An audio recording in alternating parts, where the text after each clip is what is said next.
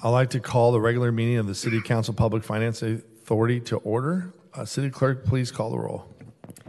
Councilmember Kalmick. Here. Moser. Here. Vandermark. Here. Strickland. Here. McKeon. Here. Bolton. Here. Burns. Here. All present. Thank you. Uh, City Council member comments. Would any council member like to make a comment? Oh, Well, well, go ahead. No, I went to uh, this weekend the International Surfing Association's opening day of uh, their para surfing event. Very inspirational. The mayor opened the ceremony, and it was I was it was awesome. Just want to give him a shout out, and I think it goes for tomorrow. Tomorrow's the last day, isn't it? The whole week. The whole Oh, week. Okay, good. Councilwoman. Thank you. Um, just really briefly, I wanted to um, acknowledge uh, two great women uh, in the city of Huntington Beach who passed over the last few weeks. The first was uh, Diane Dwyer, um, who was a real gem of the city, uh, just a truly dynamic woman. Though uh, her size, you wouldn't know it. she was maybe five feet tall, um, but she was everywhere. She was always committed to doing the good work in our community and making us better. Um, she had a smile um, everywhere she went, and um, the work that she did with the Assistance League um, was incredible. She was a great leader, and um, she will be missed. And wanted to give our regards and condolences to her friends and her family. Also, um, another great woman who um, I was close with actually was Jan Tyler. She was actually on the Human Relations Task Force, which is where I met her. Um, but she and her husband have made great contributions to this community through many, many years. Um, she actually dedicated most of her life to working with women and children, opening a battered women's shelter in Chicago and in Laguna Beach. And then later she retired, but spent the past several years volunteering at the library and again on the Human Relations Task Force. Um, she has many children, along with her husband Charles, who's a wonderful man too, um, and their grandchildren. And I wanted to offer them um, my appreciation for her life and also our condolences. Thank you. Mayor, uh, no, please, go ahead. Okay. Thank you. So I'd like to acknowledge November as Native American Heritage Month, celebration of the achievements and contributions of this land's indigenous people and tribal nations um, started around the uh, beginning of the 20th century and culminated with the first presidential declaration um, of the celebration. Uh, then it was called National American Indian Heritage Month in 1999 by George H.W. Bush. Organizations uh, sometimes start their meetings with what's called a land acknowledgement. A land acknowledgement is a formal statement that recognizes and uh, respects Indigenous peoples as traditional stewards of the land um, and their enduring relationship that exists um, with the land. So um, I was at an event at UCI a couple of weeks ago, and they started um, the event with a land acknowledgement, and so that that inspired me to offer one for this evening. And so it goes as follows: Orange County is located on the homelands of the Banya- Band of Mission Indians. Who continue to claim their place and act as stewards of their ancestral lands as they have for thousands of years. I encourage everyone to learn about the history of this land and, and its indigenous people. There are many resources online, and you can also visit sites like the um, Putuidem Village. I hope I pronounced that correctly. It is a park in San Juan Capistrano uh, where the Juaneño people honor their ancestors, practice rituals, and educate the public. Thank you. Councilman McKeon. As Pat touched on, I wanted to promote the, the World Para Surfing Championships this week uh, in the city, which gathers over 180 adaptive surfers from 27 national teams to compete in various assist and non assist divisions. And my family and I had dinner on Saturday night at the Spaghetti Bender. And adjacent to us was the team from France, and it was great to hear from them how excited they were to be in Huntington Beach this week and hear how much they love our city. And then I also want to congratulate HB Zone Ian Kennedy on winning the World Series as part of the Texas Rangers pitching staff. And this is his retirement year, so he's riding off into the sunset of champion. So, congratulations, Ian. Well, I'd like to echo uh, the people who talked about the Parasurfing Championships. It was a very emotional event. it was amazing that um, I always say sports does bring people together. And the fact uh, we had 27 countries where each country actually had a piece of their sand from their native country and they all put it together as one. I thought that was a remarkable event and I was honored to be a mayor and be a part of it. Um, and I'm honored that Huntington Beach is uh, hosting all these uh, magnificent countries that are coming together to compete. And everybody, all those participants, almost 200 athletes, they're all champions. And and um, just honored that Huntington Beach gets to host a, a event like this, and hopefully we host a lot more in the future. So, with that, um, I would like to move on to uh, the city clerk. Do we have any supplemental communications at this time? We received one communication. It was an email regarding the performance evaluation of the city manager for closed session item five. That's it. Okay, uh, city clerk, do we have anyone signed up to speak at this time? We do, believe it or not, for Okay. closed session. We have three individuals. Please come down to both podiums. Shirley Detloff, Ken Inouye, and Pat Goodman. So at this time, the city council will receive comments from the members of the public on items on the closed session agenda. Individuals wishing to provide a comment on items uh, may also uh, do so in person by filling out a request to speak form delivered to the city clerk. All speakers are encouraged but not required to identify themselves by name. Each speaker may have up to three minutes unless the volume of speakers warrants reducing of the time allowance. Please note that the Brown Act does not uh, allow discussion or action on topics that are not on the agenda. Members of the public who would like to speak directly with a council member on an item not on the agenda may consider scheduling an appointment by contacting the city council's administrative assistant at 714-536-5553 or emailing the entire city council at city.council at surfcity-hb.org. Thank you for being here. Uh, please open our meeting. Good evening, Mayor Strickland and members of the council. I'm here tonight because of the many rumors and concerns I've been hearing regarding an action you may be taking tonight. After reading the agenda, many who contacted me felt that the city manager, Al Zelinka, may be in danger of losing his position. They have said to me that he had recently been reviewed. So I'm here tonight to hope that they have been misinformed and that you have no intention of losing someone who has worked on behalf of the city under very difficult cir- circumstances. When I and others have met with him, he has always been very circumspect and professional and always made sure that it was the city that was the most important and not individuals or himself. He has done a very professional job and has always put the city first. Hopefully, you will only be discussing his review and soon will make that a public document. But if you move forward and we lose him, you will be held responsible to tell us all of the reasons why. Don't come back with some silly story that he's resigning on his own. We want the truth, something that isn't always a part of what the public hears. In ending, I can't believe that we have already lost five of our very professional department heads. What has this city become? I don't know how we're functioning. And I hope that you will, if you are going to move on, losing a wonderful person and a wonderful city manager, I think we'll have many regrets. And if all of the editorials that we have been receiving as a city that have not been positive, I hope you'll take that into account when you're making this decision because we will be losing someone very important to this city and our reputation will be damaged even further. Thank you for your time. Thank you. Ne- Next speaker, thanks for being here. Mayor Strickland, City Council members, Pat Goodman from Huntington Beach, of course. I uh, came here to express my concern about the closed session items four and five. I believe the city manager, manager went through his annual review in July and that all indications were and are that he would continue on in his position. He was respected and um, appreciated. I believe that uh, Mr. Zelinka is an excellent city manager for our, city, for our Huntington Beach. He demonstrates great knowledge about the many issues our aging city is going through now, both in demographics and infrastructure.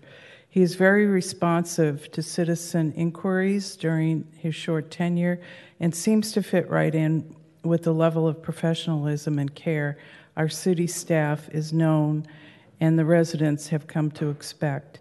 If Mr. Zelinka is going to be terminated, I hope that the mayor and council will give a full explanation for the reasons. I think we all deserve that, um, including Mr. Zelinka.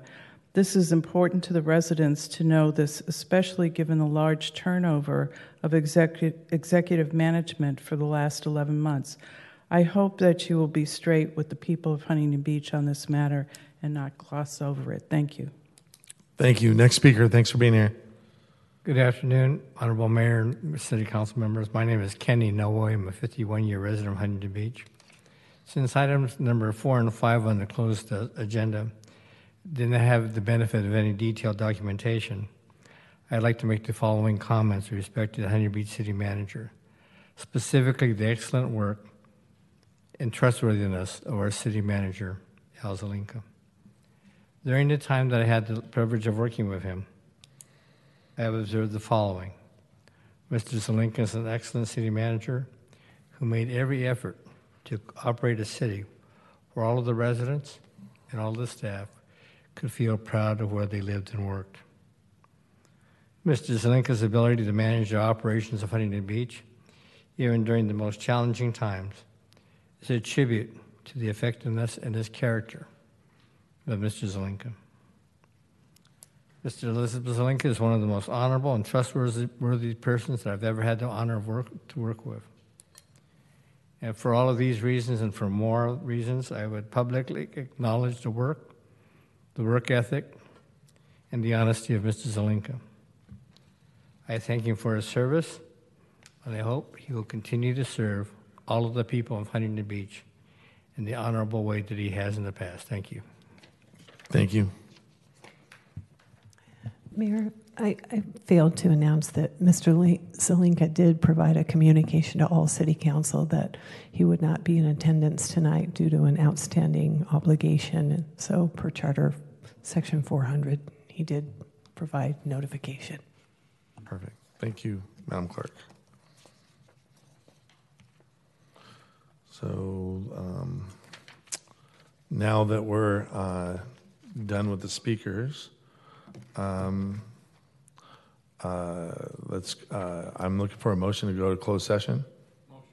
Been moved. Been seconded. Without objection.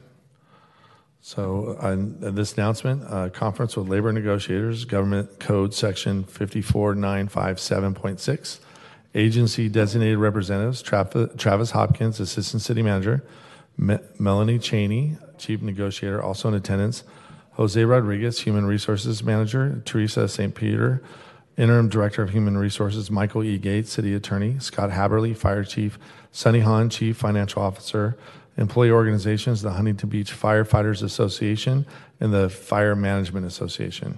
We're moved to closed session.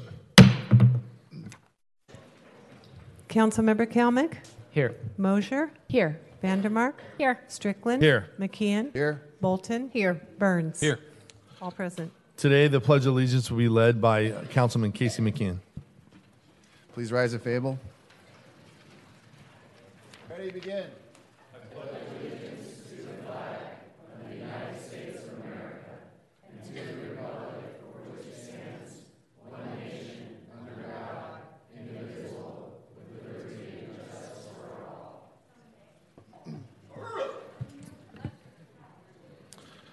Today, the invocation will be led by Rabbi Shruli Zavdi Chabad, uh, Huntington Beach Synagogue. Thank you for being here, Rabbi.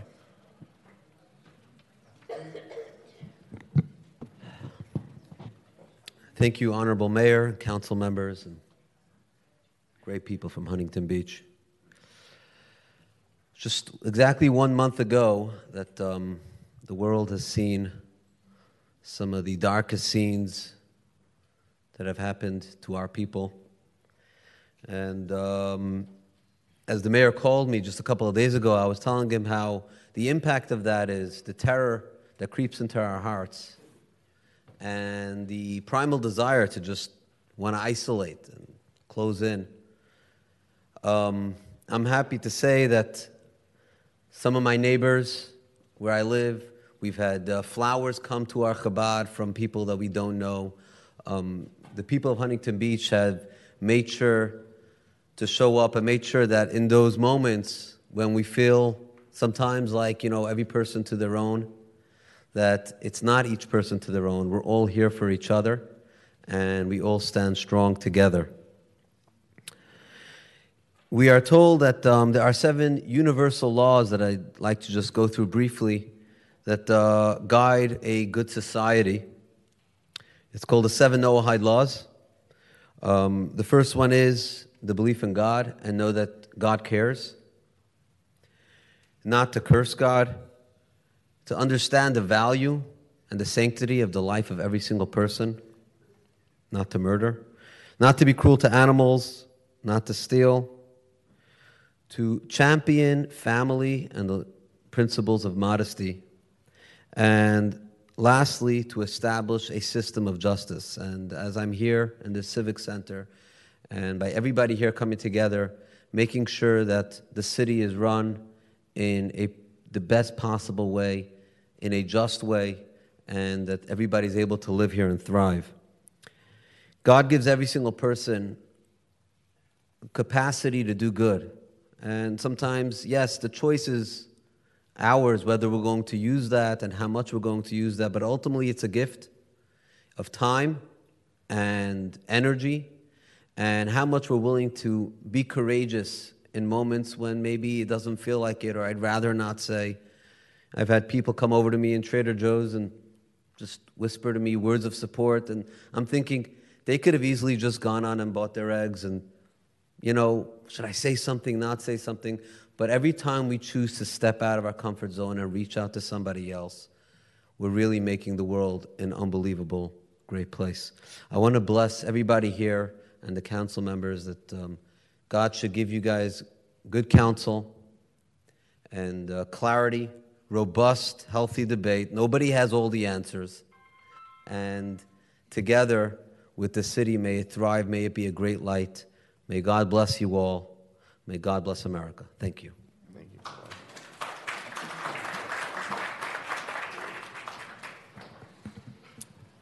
Thank you, Rabbi. Closed session report by city attorney. Do you have anything to report? Thank you, Mayor. Nothing tonight. City clerk, do we have any supplemental communications? Yes, Mayor, we do. For consent calendar item eight, a memo from myself regarding two proposed corrections to the October 17 regular meeting minutes. For number nine, also a memo from myself. I provided an update to the um, Citizen Board Commission Committee and Regional Agencies report. For item 11, an email was received regarding the CalOptima Health's street medicine program. For item 13, four email communications regarding execution of a memorandum of understanding between the city and the Huntington Beach Chamber of Commerce. For item 24, email communication regarding the proposed adoption of resolution 23 58 authorizing grant funds from the State Department of Parks and Recreation through Habitat Conservation Fund program to restore and realign portions of the existing trail at Shipley Nature Center. We received several um, uh, communications for public hearing, item number six. I won't be announcing those, but they will be contained as part of the record as it continues its journey until the he- hearing is heard. You mean 26? Yes, 26. Yeah. And then for um, administrative item number 27, um, we received an email communication from Hayden Beckman, our senior planner, regarding a request to continue appeal of the Planning Commission's denial of administrative permit number 22 015. That's the legacy living, sober living accommodations. Uh, you'll make that announcement, I'm sure. And also for ordinances for introduction, I received a memo from our police captain, Bo Svensbo, requesting to withdraw item number 28, which was ordinance 4303 relating to parking and time limits. They have some additional um, corrections to that ordinance they'd like to make, so it's not ready for tonight. So it'll be withdrawn. Perfect. Thank you. Uh, At this time, I'd like to make an announcement to the members. Members, item number 26. The applicant has requested to continue uh, the Bolsa Chica Senior Living Project public hearing in order to hold more public outreach, uh, providing information on the project. The project will be renoticed in the future.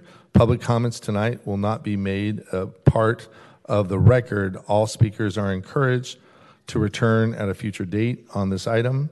Um, I will move, I understand that we have to uh, affirmatively, as a council, move to be able to uh, do the continuance. So I move that we do that to another date.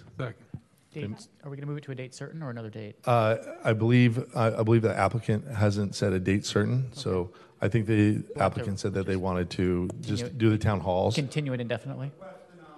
So it's been moved, it's been seconded. Clerk, call the roll. to a date uncertain. Right. And I just want to remind everyone who sent in emails, all of your hard work will not be forgotten. It's going to remain in the record and will follow until that hearing is held. And for those of you that signed up to speak for public hearing, you're welcome to come up during the public comments portion of tonight's meeting and make comments while you're here. It's up to you. All right, go ahead, and I'm going to call the roll. Councilmember Kalmick? Aye. Moser? Aye. Vandermark? Yes. Strickland? Aye. McKeon? Yes. Bolton? Aye. Burns? Aye. The item passes. Thank you. Seven zero. Thank you. Uh, City Clerk, do we have anybody signed up to speak?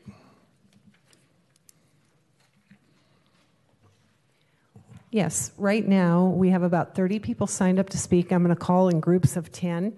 And again, if you're on a green sheet, um, we have your name and, and, and the record, so um, feel free. If I don't call your name in a group, just come down and, and provide your comments. You're welcome.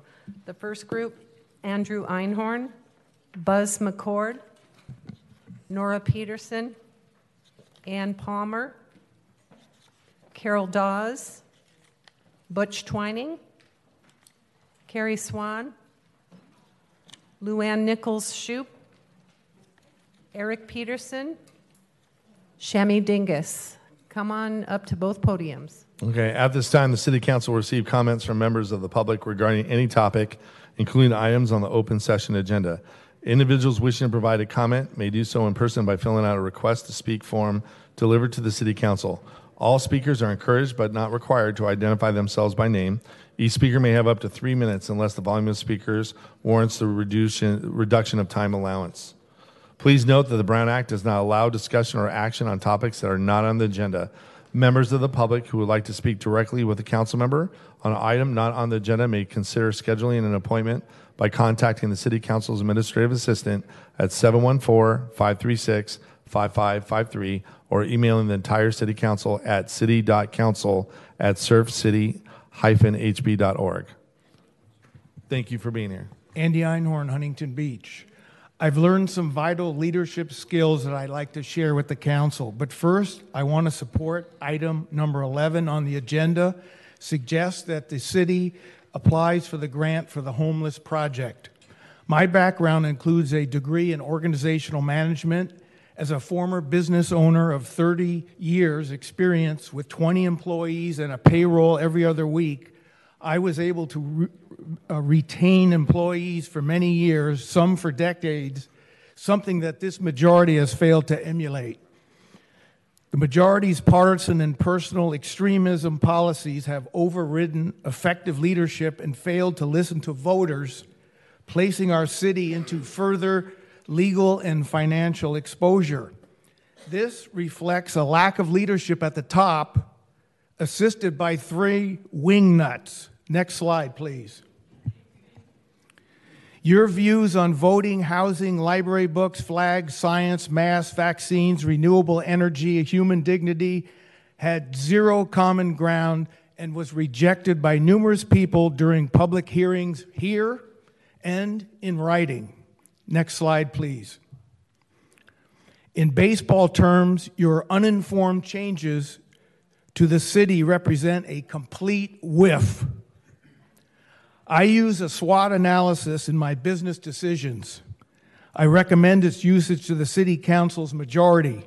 I realize that based on the majority, my recommendations will not be implemented. However, I struggle to grasp your decisions rooted in irrational policies that disenfranchise this community, which include number one, dissolving all ad hoc committees, including those with highly qualified experts in the field, raises concerns about your know it all attitude.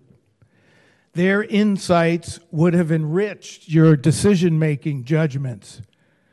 Number two, next slide, please. You're asking for a 21 person committee on library books. Instead of a four to three vote, you can now have a 12 to nine vote. Do you think we are stupid? The majority's governance has set the leadership bar very low.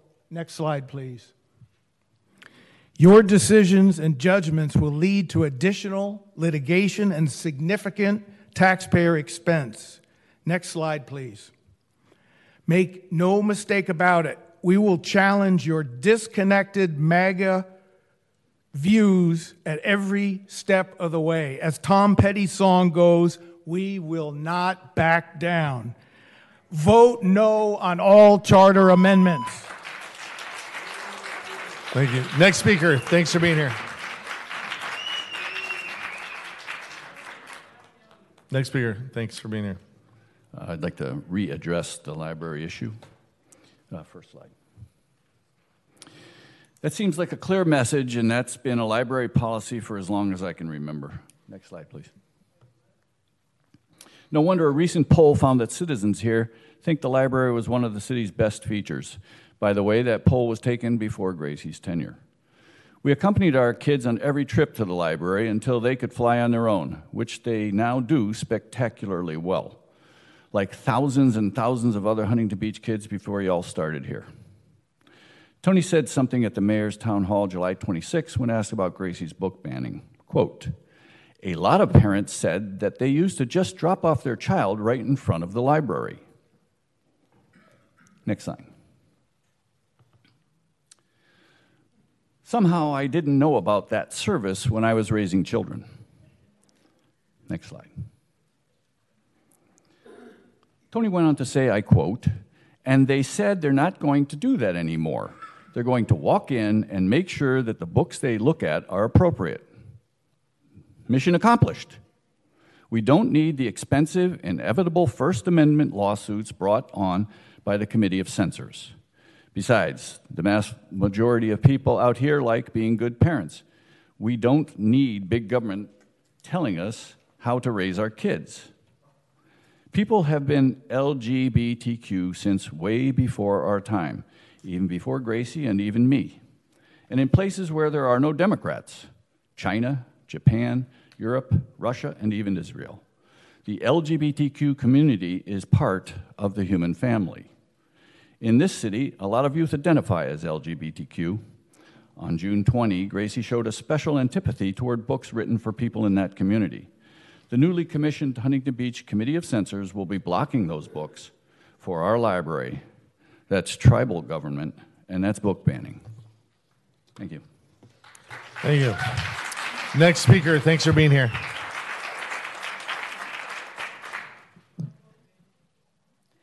Hi, excuse me. Hi, my name is Shami D. I've lived in Huntington Beach for 30 odd years. I'd like tonight I'd like to talk about voter ID, voter suppression, and election fraud. The council simply hasn't told us about how they plan to run their new local elections. First, there's cost. The official resolution simply says this measure will increase the city's election related costs in an amount that cannot be precisely determined at this time. That's ridiculous. You don't put an item on the ballot without knowing what it will likely cost.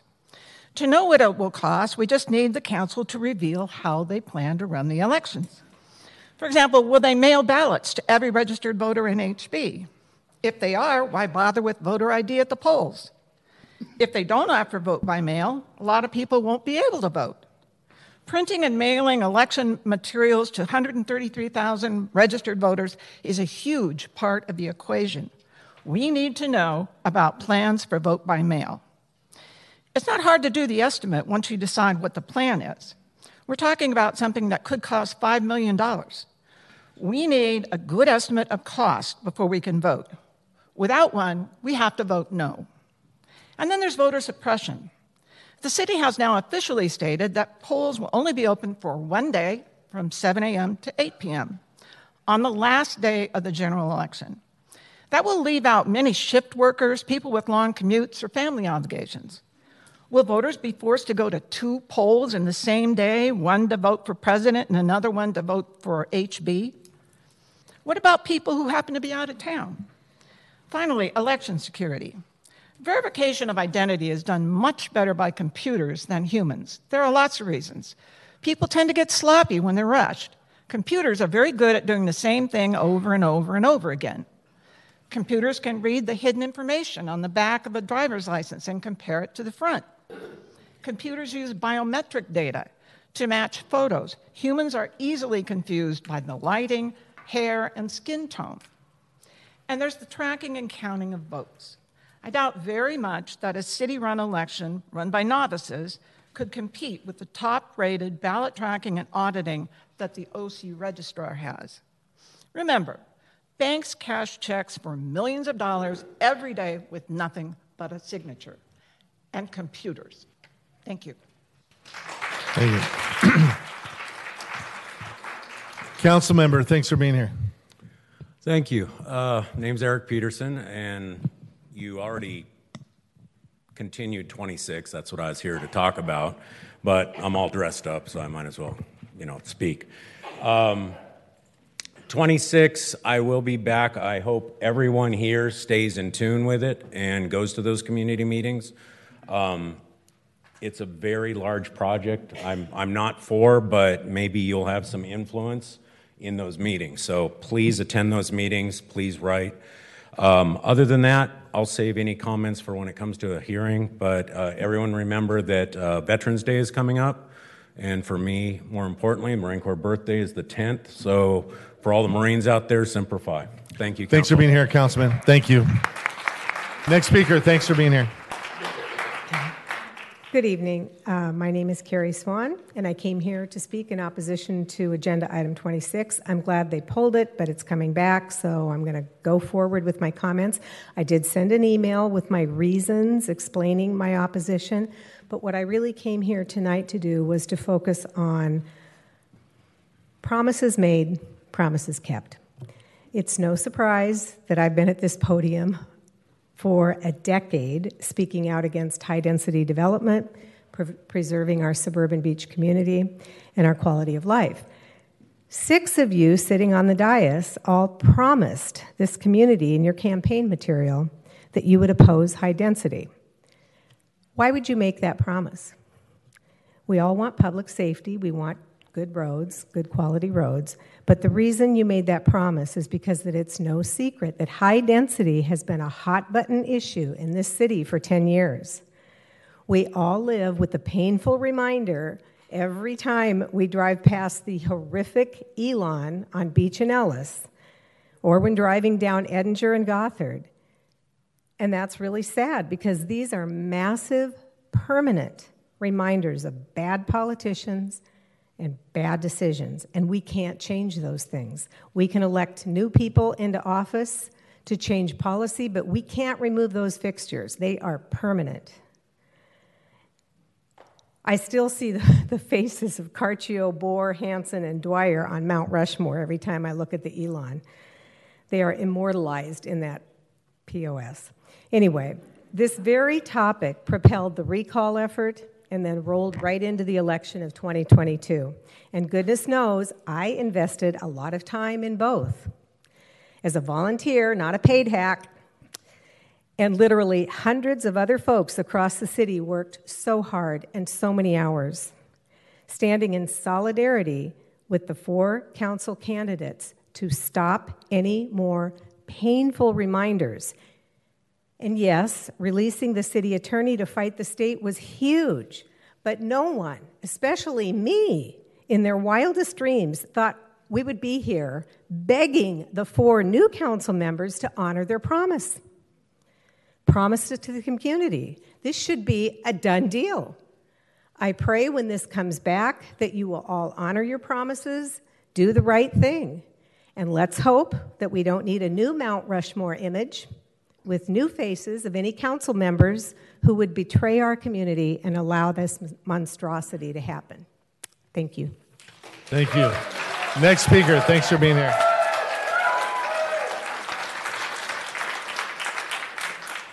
Thank you. Next speaker. Good evening. Anaheim and La Habra city councils are distancing themselves from the Chamber of Commerce as they fight corruption in their cities. Huntington Beach City Council members are looking to establish a new relationship with the city of the Chamber of Commerce, offering more than $10,000 worth of city resources to the group that advocates for the business community. This new deal costs $2,500 a year for executive membership and waives $10,000 in fees due to the city for seven events hosted at city facilities every year. The Chamber will host the mayor's annual State of the City address this year and charge $45 per Huntington Beach resident to attend and hear their own mayor speak. Newport Beach, in contrast, offers the same event without cost to attendees. Why are we subsidizing the Chamber of Commerce? As a 37 year resident of Huntington Beach, I was caught off guard by the lack of thought and poor financial decision making by our four city majority members. Already we have a budget shortfall. The city council majority is attracting lawsuits, lawsuits that we will clearly lose, banning books, curtailing voter rights, driving away our top city employees, promoting known hate groups like Proud Boys, Huntington Beach Patriots, Moms for Liberty, standing against human dignity, discriminating against the LGBTQ community, reneging on the city charter that you promised to protect. This will drive away tourists and destroy our city's reputation for years to come. Who knows how we can ever recover from the financial hardship you four are bringing onto our city? Thank you. Thank you. Next speaker, thanks for being here. Good evening. I'm Carol Dawes. Last week, I sent an email to the City Council inquiring the status of the book relocation program at our library. Since people know me as a volunteer of our amazing library, they've been asking me many questions, and quite frankly, I don't know how to answer them.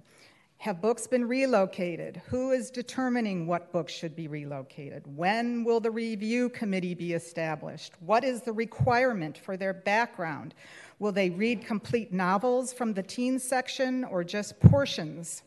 When I've asked librarians, they don't seem to have the answers, so I'm asking you when will you be providing this information? Interestingly, after the four of you voted to make drastic changes to the, our library collection policies, Newport Beach Public Library had a few residents approach their city council about similar concerns.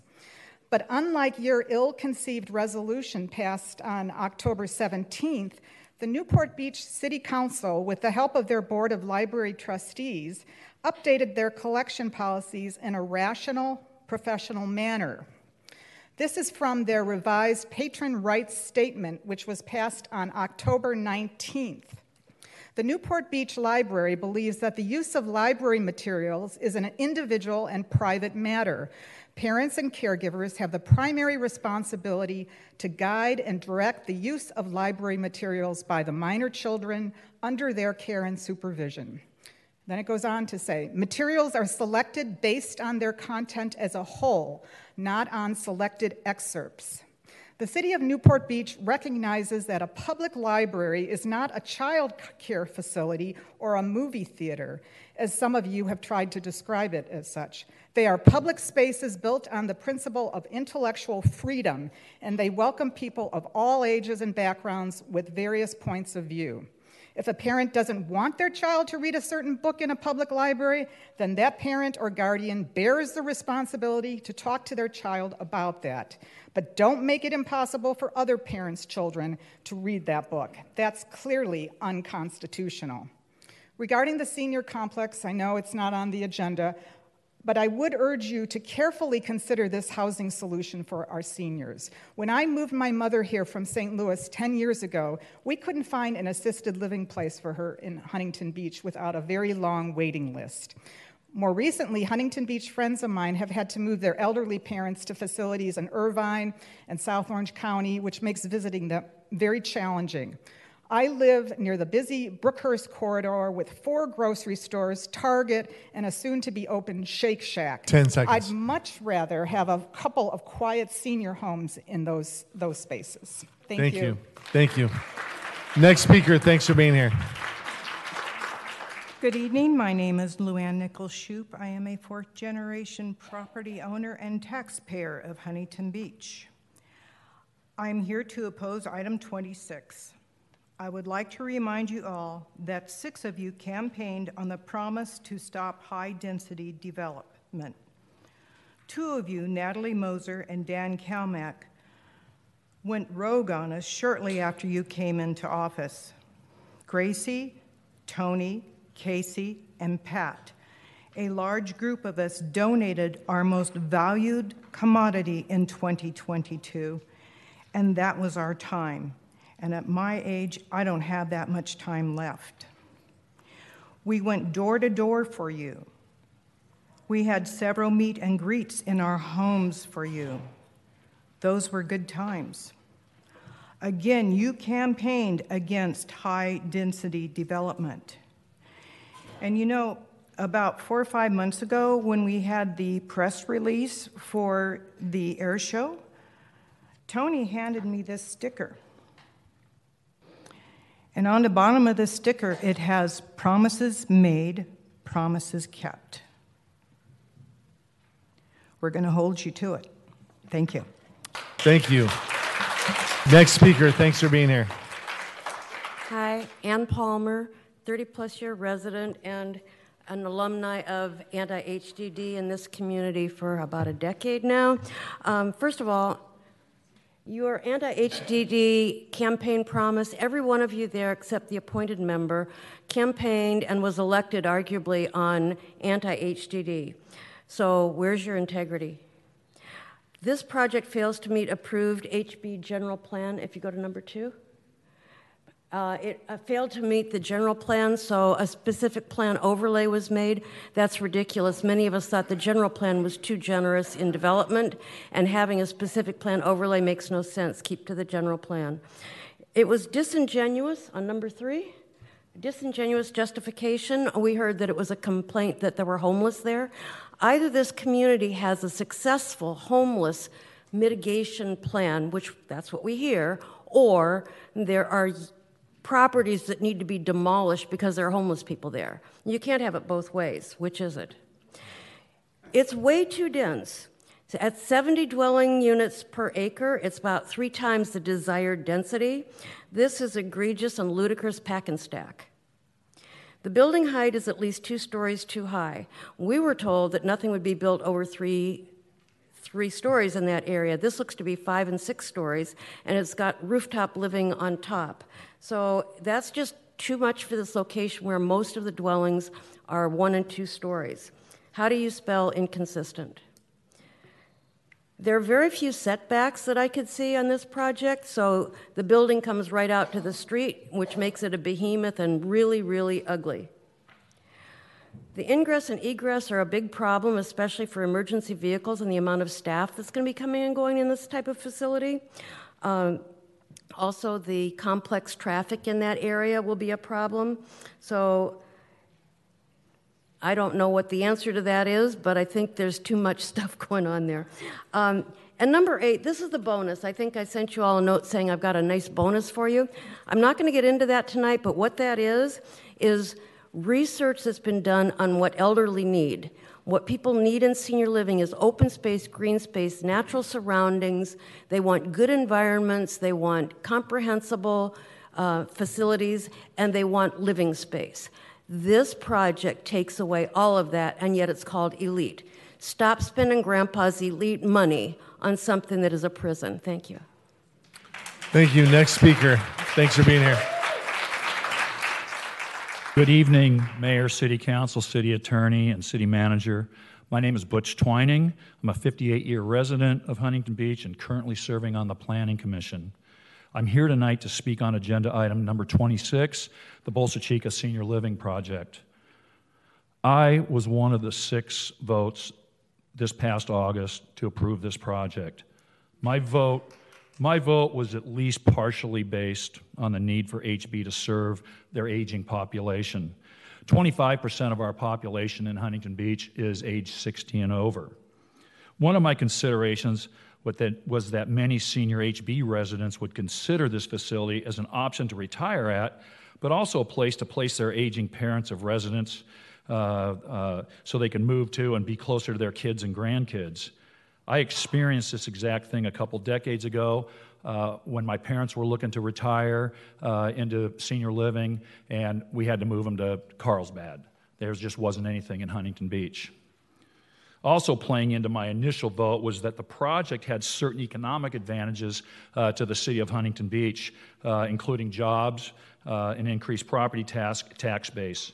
So, in my mind, back in August, the project wa- wasn't a typical high density multifamily residential type facility that, that offers jobs and, and, and, and potentially increased tax bases. I was wrong thinking this. I'll say that again. I was wrong thinking this. And I was quickly reminded by dozens and dozens and dozens of residents that I was wrong. I thought this was a good project without talking to the constituency. My bad, that was not good. What I learned on my listening tour the last three weeks was that there was, there was, again, no objections to a senior living facility. It was just the size. As I stand here tonight, I wish to say I made a mistake and I regret that and I'm sorry. I'd like to blame this mistake in part on my personal experiences, but that doesn't override the, the experiences and the needs and wants of the constituency. I should have gone to the constituency like I did the last three weeks. And I maybe let my, my emotions that I went through when I was a kid grow. I mean, when I, my parents, you know, were look, looking to, to, to retire and move into something like that, I didn't. I have a ton of respect for the development team, and I'm, I'm glad that this got tabled, and I hope that you guys do your, your town halls. And 10 you, seconds. And you find a solution to this project. It just can't be that big at Bolsa Chica and Warner. Thank you. Thank you. Madam Clerk, the next 10. The next 10, please approach both podiums. Kathy Ryder, Russ Neal, Ken Inouye, Pat Goodman, guest PJ, Rick Brown, Neil, Kathleen Mooney, Christine Podeski.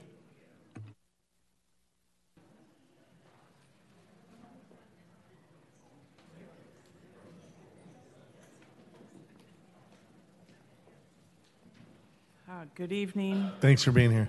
Thank you. Um, Mayor Strickland, City Council members, Pat Goodman from Huntington Beach, and just real quick, uh, support agenda item 11. I think it's a smart move by the city to protect the health and well-being of our residents and people who visit and work in Huntington Beach. So vote yes on 11. Agenda item 13, I think, needs further study about the Chamber of Commerce. Um, and, you know, it's a great idea, and I understand that a lot of what's in the agreement already is happening. However, as a volunteer and um, on different boards and um, uh, organizations, uh, I don't think there'd be one nonprofit that would turn that deal away. And so I would just ask you to consider uh, the other nonprofits in the area to look at maybe what the city could do to support them. Uh, certainly, our conservation groups and, and wetlands conser- uh, conservancies, I'm sure they would uh, embrace any membership by the city into their organizations, any office space that would be allotted to them. But uh, to maybe find out what the needs are of nonprofits um, and not just single out the Chamber of Commerce. And I support 26. Um, I've been down here often objecting to not just high density development, any development. And as a matter of fact, I objected to the development that I now live in. So we have a long history of opposing development. And uh, the zoning, as I understand it, would uh, permit the owner to build a four or five story office building. So if nothing is done, they could go ahead and um, build there to that level. So, um, you know, it's complicated, but there is a need for senior housing, no doubt, and I think it's a great idea. Thank you. Thank you so much. Next speaker, thanks for being here. Hi, my name is Neil. Um, I had a couple other things, but actually, I think there's a couple items on the agenda that are a little more important to me, so we'll cover those. First, I wanted to uh, come out here in support of item number 11. I think that's a great opportunity to take advantage of a program um, to provide basically, you know, health care for homeless members of our community. Um, those are the kinds of things that city government should be getting involved in providing support for the members of the community, especially when we're taking advantage of a state program that can help reduce the burden on, you know, city circumstances. Second, I want to support item number 26. I, you know, you're probably not surprised to hear me out here supporting housing. I've spoken about it in previous meetings as well. Um, you know, people talk about, you know, mentioned, someone, someone previously mentioned those two other um, you know, housing developments off Ellis and off Edinger. I drive past the one on Edinger on the way to work, and I see the one on uh, Ellis, you know, when I drive to my friend's house. And honestly, over the past, you know, like five, ten years, those have been. Honestly, I was kind of proud to see actual construction in the city, to see new construction, to see new residences, um, even for senior living as well. That'll open a lot of you know space for people to move around within the community, filter through the housing, um, and you know, again, we're in a housing crisis. Um, there's been a lot of movement at the state level. There will continue to be movement at the state level. I know people always hate it in their backyard. There's a reason there's a term for that. Um, but you know, again, for my age cohort as well, a lot of my friends, even you know, dual income relationships, are looking around and saying, you know, there's no way I'm ever going to be able to buy a house, um, and that's really a shame. You know, I have friends who've had to move out of state, a lot of friends who've had to move out of state to find places that are more affordable. And that really sucks. You know, you have people out here coming here and saying, I'm a third generation, I'm a fourth generation resident, but you know, maybe one of your kids is going to get the house and they'll come down here and say there's a sixth, but them and all their friends, they're going to be gone. They're going to be scattered too. So, you know, I'm often out here, you know, excoriating you guys for your positions, but honestly, if you are going to support this development, you know, that's a really big um, win in my book, and I will at least think fondly of you on that topic. Thank you. Thank you. Next speaker, thanks for being here.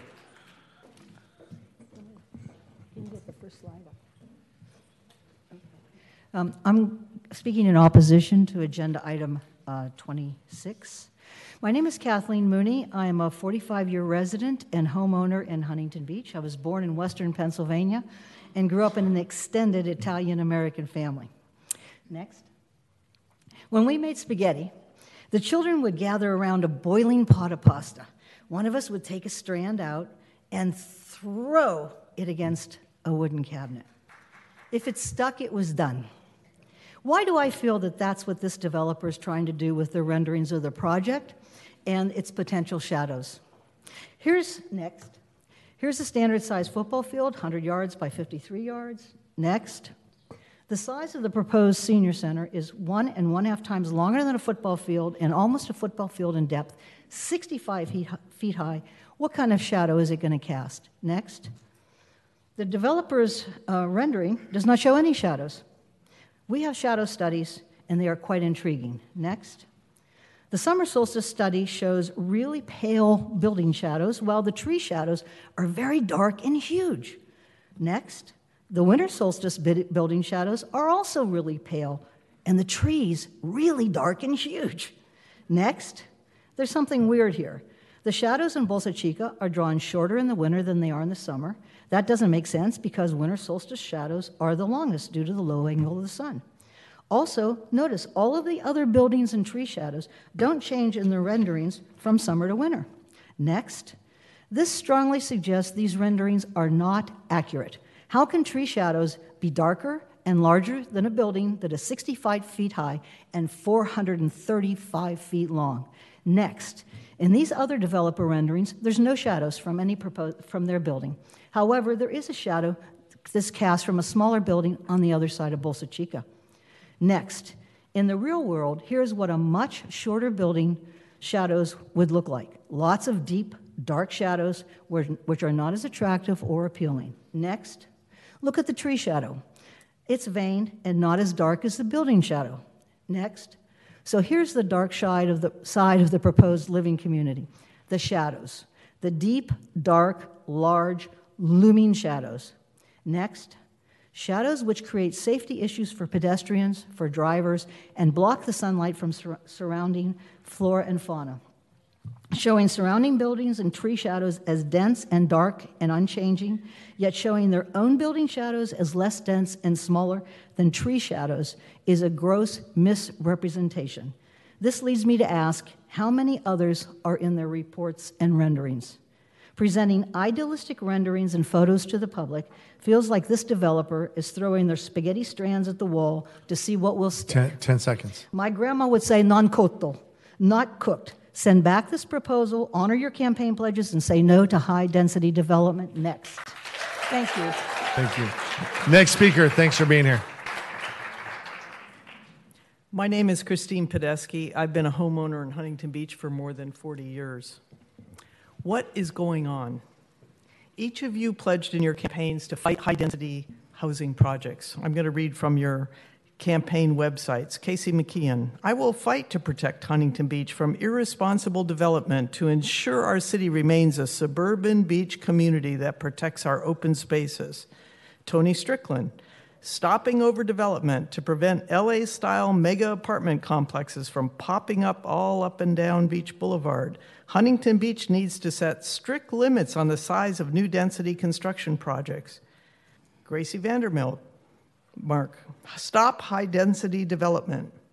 Pat Burns, in my experience as a police officer, sergeant, and lieutenant in the city of Long Beach, I have seen firsthand the damage to quality of life, increased crime, traffic, and parking issues when family neighborhoods are replaced with high density development. Dan Kalmick, change the zoning code to remove high density to limit our development and density in our community. Natalie Moser, avoiding high density housing development projects. This proposal is not only a higher density project than the ones you previously promised to stop, but it is also out of compliance with Huntington Beach building regulations in terms of size, land use and planning, noise, etc. Why would you possibly grant all the variances required and bend over backwards to approve this project? If you do, the noise will be horrendous.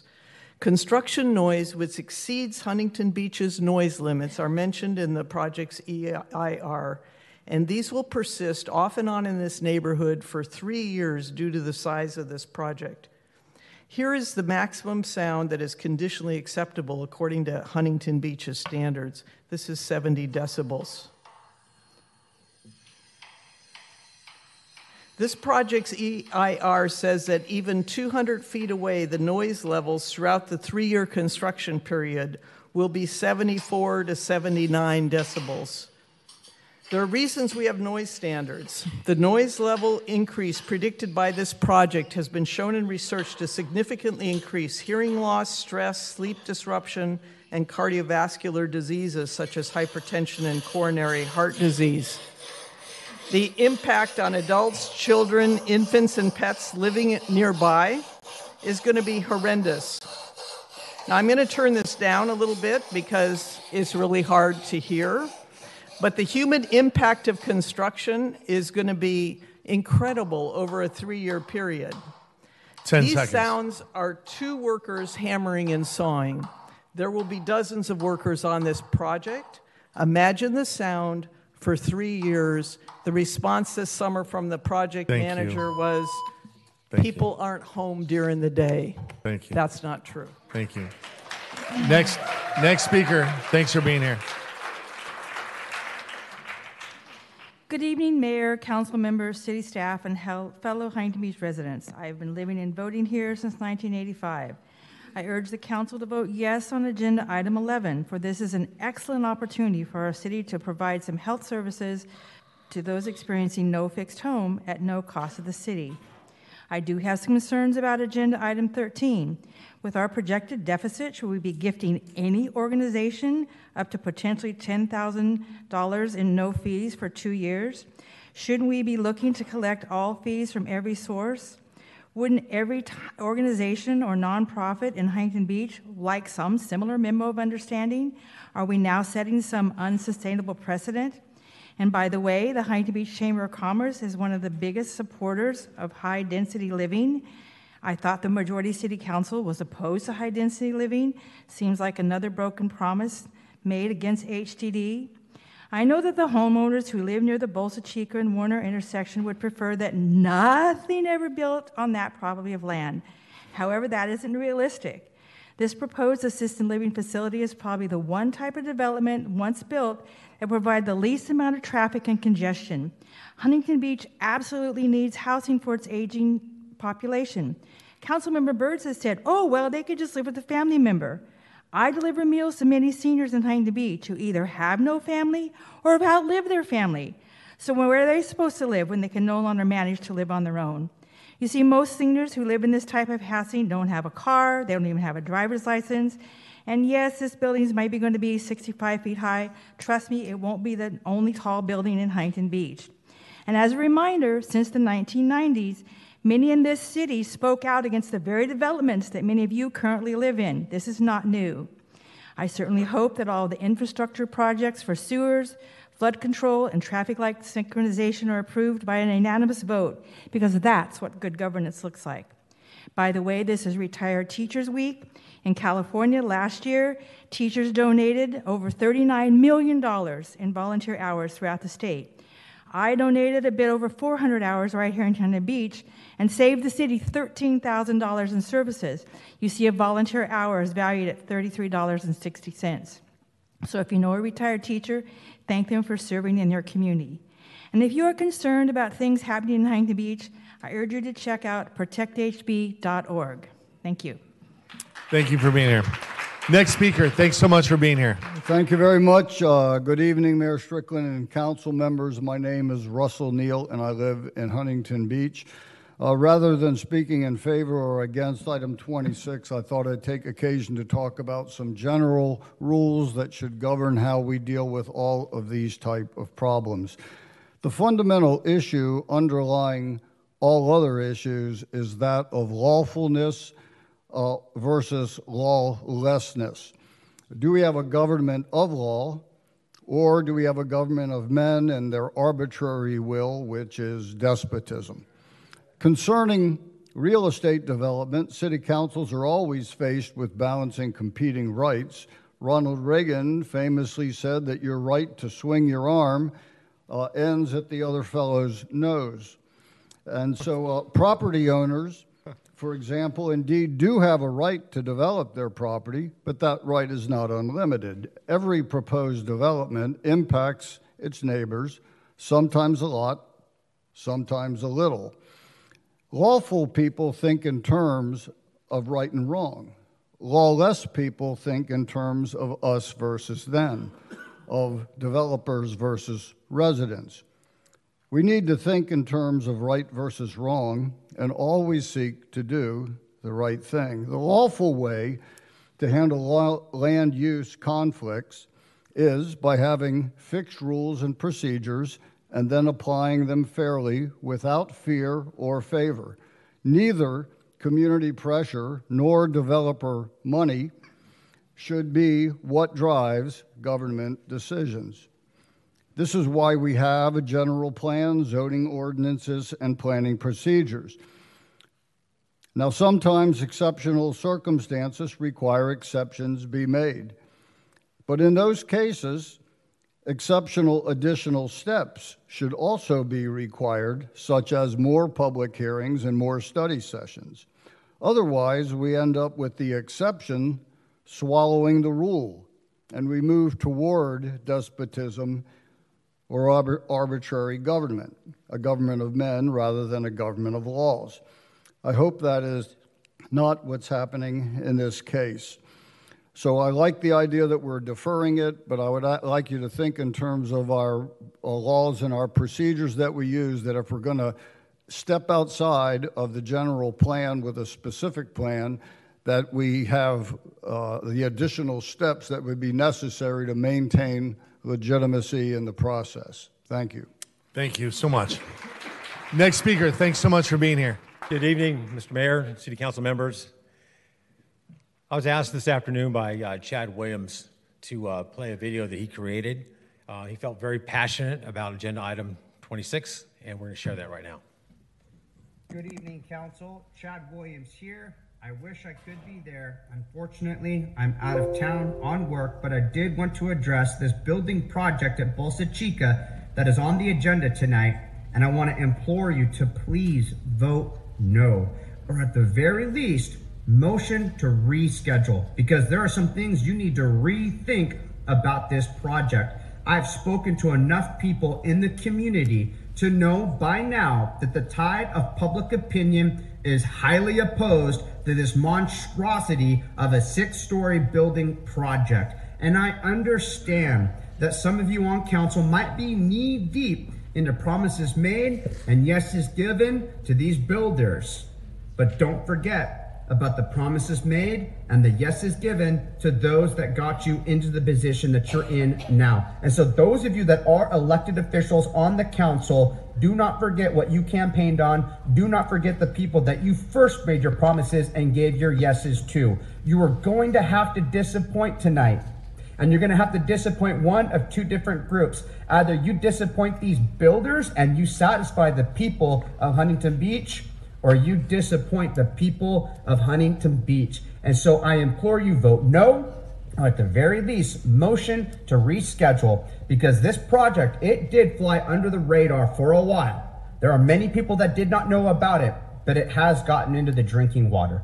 And the people have tasted the bitterness of it and they're highly opposed to it. This is not the only way to serve our seniors. And so pump the brakes on this Let's get together and let's consider other ways that we could be serving our seniors because if you do do this, this will forever change the trajectory of our city. It will no longer be the same suburban beach town that it once was. It will always be used as a point of reference and a justification for more buildings of the like going up. And so please make the right decision. One final thing November 2024, there is an election. There are three seats that are opening up, and I want you all that are there and listening to remember these three names Don Kennedy, Butch Twining, and Chad Williams. God bless you all. Have a good night. Thank you. Next speaker, thanks for being here. Good evening, honorable mayor, mayor members of the city council. Before I make my comments, I'd like to publicly thank Al Zelinka for his many years of service to the city. During his tenure, he made every effort to make every person an employee of the city proud to live in the city. He was a man of character and somebody that was trustworthy. So, Al, thank you so very much. I'm here to support agenda item 14. But I would like to dig deeper into this agenda item to emphasize the financial challenges that Huntington Beach has with regard to something called unfunded liabilities. Unfunded liabilities, after the transfer of funds, we had the following liabilities for, the known, for these known items. Workman's compensation, 22.9 million. General liability, 2.7 million. Supplemental retirement benefits, 4.3 million. Unfunded pension costs, 168.3 million, or a total unfunded liability of 198.3 million dollars, almost 200 million dollars. As a result of this unfunded liability, and as a, and as a result of the fact that we're, we are already projecting a $19 million deficit for the upcoming five years, I would respectfully request that the City Council consider all of these facts before they make further financial commitments. I would further recommend that the City convene a financial analysis team, which would be tasked to make a thorough and comprehensive evaluation of the financial health of Huntington Beach. Further, I would recommend that this financial team present a financial analysis report to this Huntington Beach City Council on a quarterly basis in order for the City Council to be aware of the financial health of the city before they make future policies that impair the financial health of the city. Ladies and gentlemen, members of the City Council, finances are not a question of Democrat or Republican. making policy, decisions which protect the financial integrity of Huntington Beach is the responsibility of all the members of the City Council. Thank you so very much. Next speaker, thanks for being here. Tony.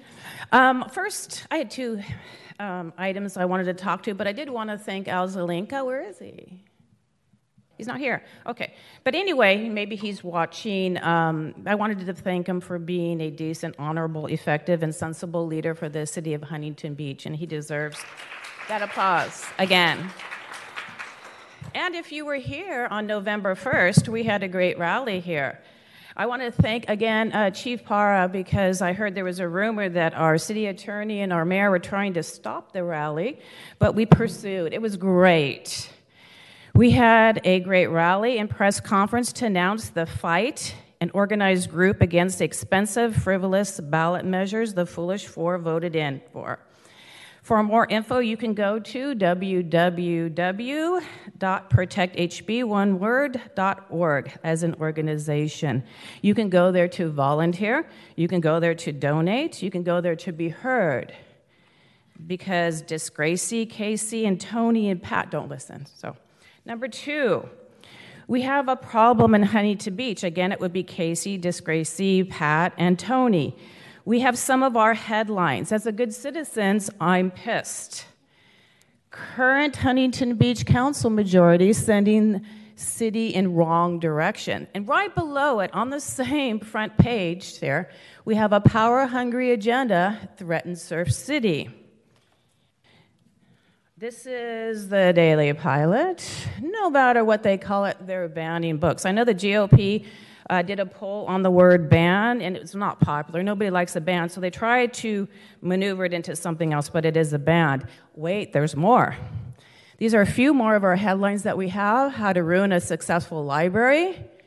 Um, from the Daily Pilot, Huntington Beach Council hears negative public input on public amendments.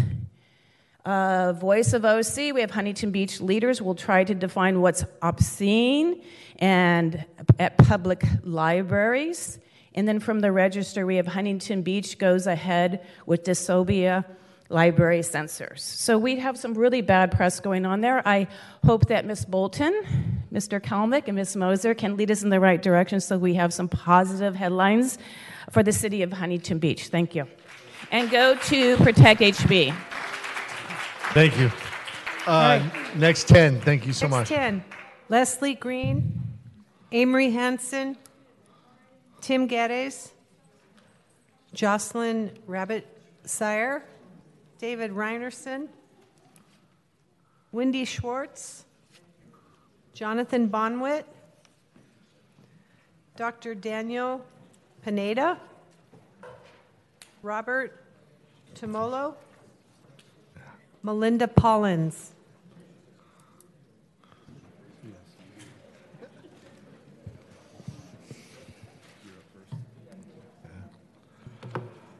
Thank you for being here. Good evening, Mayor and City Council. My name is Tim Geddes, homeowner and 40 year resident. My remarks tonight revolve around diversity, not the, not the need for it, but the lack of it. I would like to, I would like to start on an up note with the invocation uh, for our city uh, council meetings. When the mayor reacted to the brutal attack on Israel by Hamas on October 7 by passing a resolution last month in support of Israel and condemning Hamas, I offered, I offered the suggestion that the city council should uh, invite an approved representative of one of the two faiths mentioned in the resolution to deliver the re- invocation this evening not only to promote diversity, but to offer a, a, message of peace and restraint among the parties involved in the escalating Gaza conflict. I followed up my suggestion at the recent mayor's town hall, and Mayor Strickland seemed to think it was a good idea, even inquiring if I had a rabbi in mind for the uh, occasion. I am pleased that the mayor uh, did invite a representative of one of these faiths to speak tonight on the one month anniversary of the attack on Israel, and uh, which is uh, obviously now escalating the, the, the Gaza conflict. Um, it, is, I hope, that the, uh, this break from the uniformity of council invocations leads to greater diversity in, in uh, starting our meetings. In most of the other areas, though, however, we have seen uniform, uniformity replace diversity in dealing with the community and its needs. From the uh, beginning of this year, the, this lack of diversity has expanded beyond pride flags and invocations to restriction and suppression at every turn. We have seen anti science, anti intellectual, and anti authority moves not only gain traction but carry the day. The proposed charter amendments are not only unneeded and irresponsible, but, but they are oppressive and dangerous. They might easily get the city sued to the tune of millions of dollars. Regardless of who wins, wins those lawsuits, the city loses in, ex, in legal expenses and in civic reputation. The MAGA malcontents running our city have killed off boards and commissions offering community input to the governing process, cheapening the term human dignity, and lauded their own intolerance. What is this? As Billy Crystal might have said, fascism. Can you dig it? I knew that you could. Thank you. Next speaker, thanks for being here. My name is Jonathan Bondwitz. I've been a resident uh, since 2009 in the Brightwater community. I'm here to speak out in opposition of uh, item number 26. I can't believe it's gotten this far. Uh, it snuck in under the radar uh, in the planning stages. Now we're awake. This monstrosity has, cannot be built. Um, it's 213 units. Basically, it walks like a duck, it looks like a duck, it quacks like a duck. Guess what? It's a big box apartment building. That's all it is. They call it a senior citizens center, whatever name they put on the outside. It's on zero lot lines. The thing is 72 feet high, standing from the corner of Bolsa Chica and Warner, looking up to the parapets. The builder misleads us saying it's only 65 feet tall. They don't count the top parapets. It's 72 feet tall. If each floor is 12 feet tall, that's six stories high in a neighborhood of all maximum two stories high. It's going to be sprawling over 35 acres, almost on a zero lot line, 10 feet in from the, from the curb. It's a massive, massive big box you're trying to stick into our neighborhood. The problem here is it's way underparked as well. Um, when my blessed mother was in a, in a, a care home, uh, we have a small family. I'm one of three siblings, uh, and my sister was there every day, bless her heart, taking care of my mom. She'd drive there and spend time with my mom. My brother and I would drive in, the four grandkids would drive in. Small family, six cars showing up to visit mom. This has only decimal point 62 parking spaces times 213 units, as if half the people weren't going to have any visitors. What happens on a Sunday? What happens on a holiday when all the relatives show up, all driving separate cars? There is no guest parking. There is no excess parking. Um, the issue there is that, um, that you've got UPS drivers, you've got uh, FedEx, you've got Amazon, you've got deliveries, you've got uh, uh, maintenance and repair. Where are they going to park? I'm going to tell you there's no parking in the building, there's no guest parking. If you have 213 units, if we use the 80 20 rule, 20% of them on any one day are going to have visitors. That's 42 extra visitor parking spaces this developer needs to build. They're not there. So they expect the spillover parking to go onto Bolsa Chica. Guess what? There is no extra street parking on Warner Avenue. Bolsa Chica, if you've driven out there, is all red line curbs most of the way up until the bike lane, which is the major entrance into the uh, five miles of ecological reserve hiking trails. Bolsa Chica is the only major ingress and, and egress entrance. I'm out. Yes, I'm sorry. I should have given you 10 seconds. I'm sorry. Thanks for being here. It's the only way in and out of uh, Brightwater, Thank you. and you're going to block it off. Thank you. Uh, next speaker, thanks for being here. Yep. Uh, David Reinerson, 25 year resident. Tonight I'm not speaking to the City Council, I'm speaking to my fellow citizens. I suspect that most of you are either unaware of or unable to attend the special session held on Monday, October 23rd and it's no surprise that you missed it since it was convened by the council majority with an absolute minimum notice to the public for it to be legal. Why, you might ask? Because they didn't want you to know about it. At that meeting, the council majority voted to move forward with pulling Huntington Beach out of the Orange County Power Authority despite 60,000 households and 9,000 businesses that voted to, to have OCPA power. They decided they simply wanted to overrule what the citizens chose. And what was their justification for this decision? Well, simply that Tony Strickland wanted to, quote, leave it to the professionals at Southern California Edison, end quote. But here's what Tony didn't tell you. He didn't tell you what the professionals at SCE are trying to do at the state level to your electricity bill. He didn't tell you the electric utilities are trying to make it illegal for community solar users to directly consume the electricity that their solar installations generate. Community solar serves people who live in apartments and condominiums, about 40% of all Californians, as well as serving school districts and farms. The utilities are trying to force these users to sell their electricity to the, to, that their solar generates to the utility at wholesale prices and buy it back at retail prices, essentially legalized theft. It, if passed, this would essentially destroy the community solar industry by making the break even time 15 years or more about the same as the lifespan of the equipment. Now, unless you are a community solar user, you might say, so what? This doesn't impact me. And you'd be right. Even though it's grossly unfair, it may not impact you directly. But there's another provision that the electric utilities are pushing that impacts virtually everyone. If you look at your electric bill, you'll see that there's an element called the fixed charges that have nothing to do with the electricity you use. Under today's law, those fixed charges are capped at about $10 per month. Well, those professionals at SCE eh, are trying to get the Public Utilities Commission to increase that fixed fee, and not by a little, by a lot, somewhere in the range of three to 10 times. So changing that $10 to 30 to $100 a month for consuming zero electricity. And there's no guaranteed benefit that the public gets from this fee, it's just guaranteed profit for the utilities. So if you ask me, the council majority is not working for the public. They're advancing their own personal agendas. And if you doubt it, take a look at the last four measures that the council majority pushed through a voter ID charter amendment, a restrictive flag charter amendment, a library book review and sequestration pro- proposal, and continuing to pull Huntington Beach out of OCPA. All four of those measures were opposed by 90% of the public based on written and public comments, yet the council majority ignored them and pushed them through anyway. Doesn't sound like representative democracy to me, sounds like autocracy.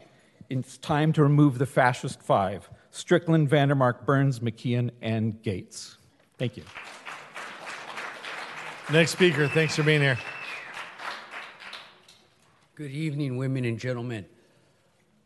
I grew up in Garden Grove, and my mom used to make me go help the, help the elderly across the street. Uh, she would go attend to your elderly. That's, that's what she would tell me.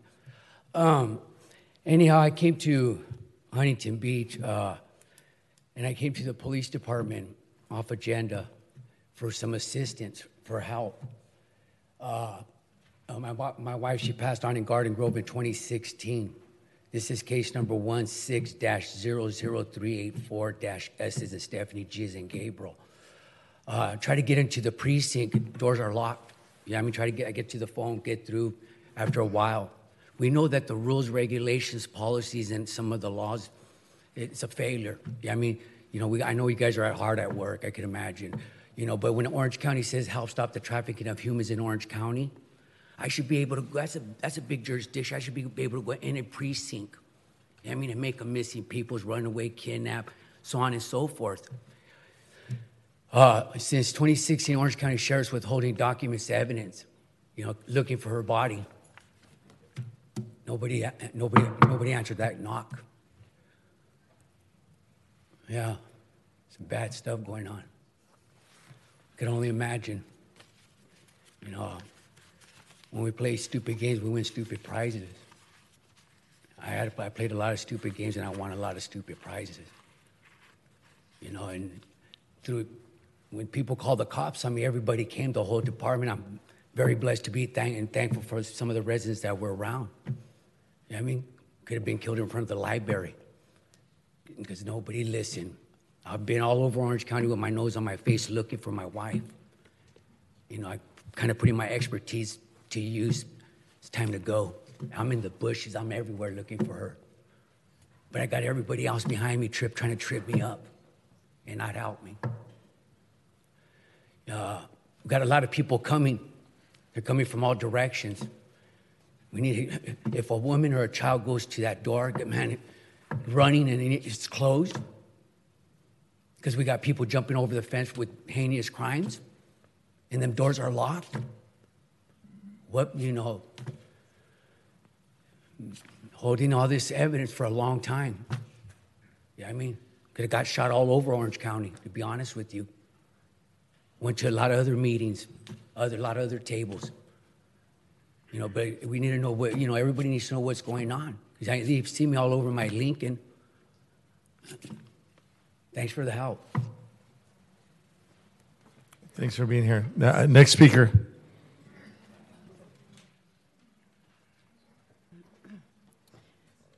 My name is Wendy Swartz, and I might look familiar to some of you um, because I come here year after year uh, working on a project that you guys have been working on with me, especially Councilwoman Moser. She's been uh, an advocate of this particular project. Um, my history in Huntington Beach is I have four generations of family um, here. I was born and raised here. My son was born and raised and died uh, in the Glenmar track, and my granddaughter was born and raised here. So I have a lot of history in Huntington Beach and the Glenmar track, and it means a lot to me. Uh, the first page of the handout that I gave you, the reason why that one is the first page is because I wanted you to see the date, and it's 1023 2018. Um, so for five years, I've been trying to get this project moving forward. Um, and the project is the Glenmar Perimeter Wall Beautification. It's not only beautification, it's a safety issue. Um, and in the pictures, you'll see quite a few of the items that are safety issues. Um, I did have a Glenmar resident, 87 year old, uh, that fell and did get hurt. Fortunately, she didn't sue. Um, but they're all uh, hoping that this project gets done. We finally got to the point um, because of you, Councilman Moser, where we actually uh, got the bids and we have the we have how much it's going to cost to do it. Um, and so they've been doing it in increments, and they just completed. Uh, you'll see the map on there from um, Bushard uh, from Yorktown to the fire station, and then they did a small section over on Magnolia. But the Adams section which is the primary section, and from the fire station up to Adams, still needs to be done. So I want to make sure the project doesn't stop. If I'm not here, then everybody forgets about it, and another five years is going to go by. My parents have died in the track, my son died in the track.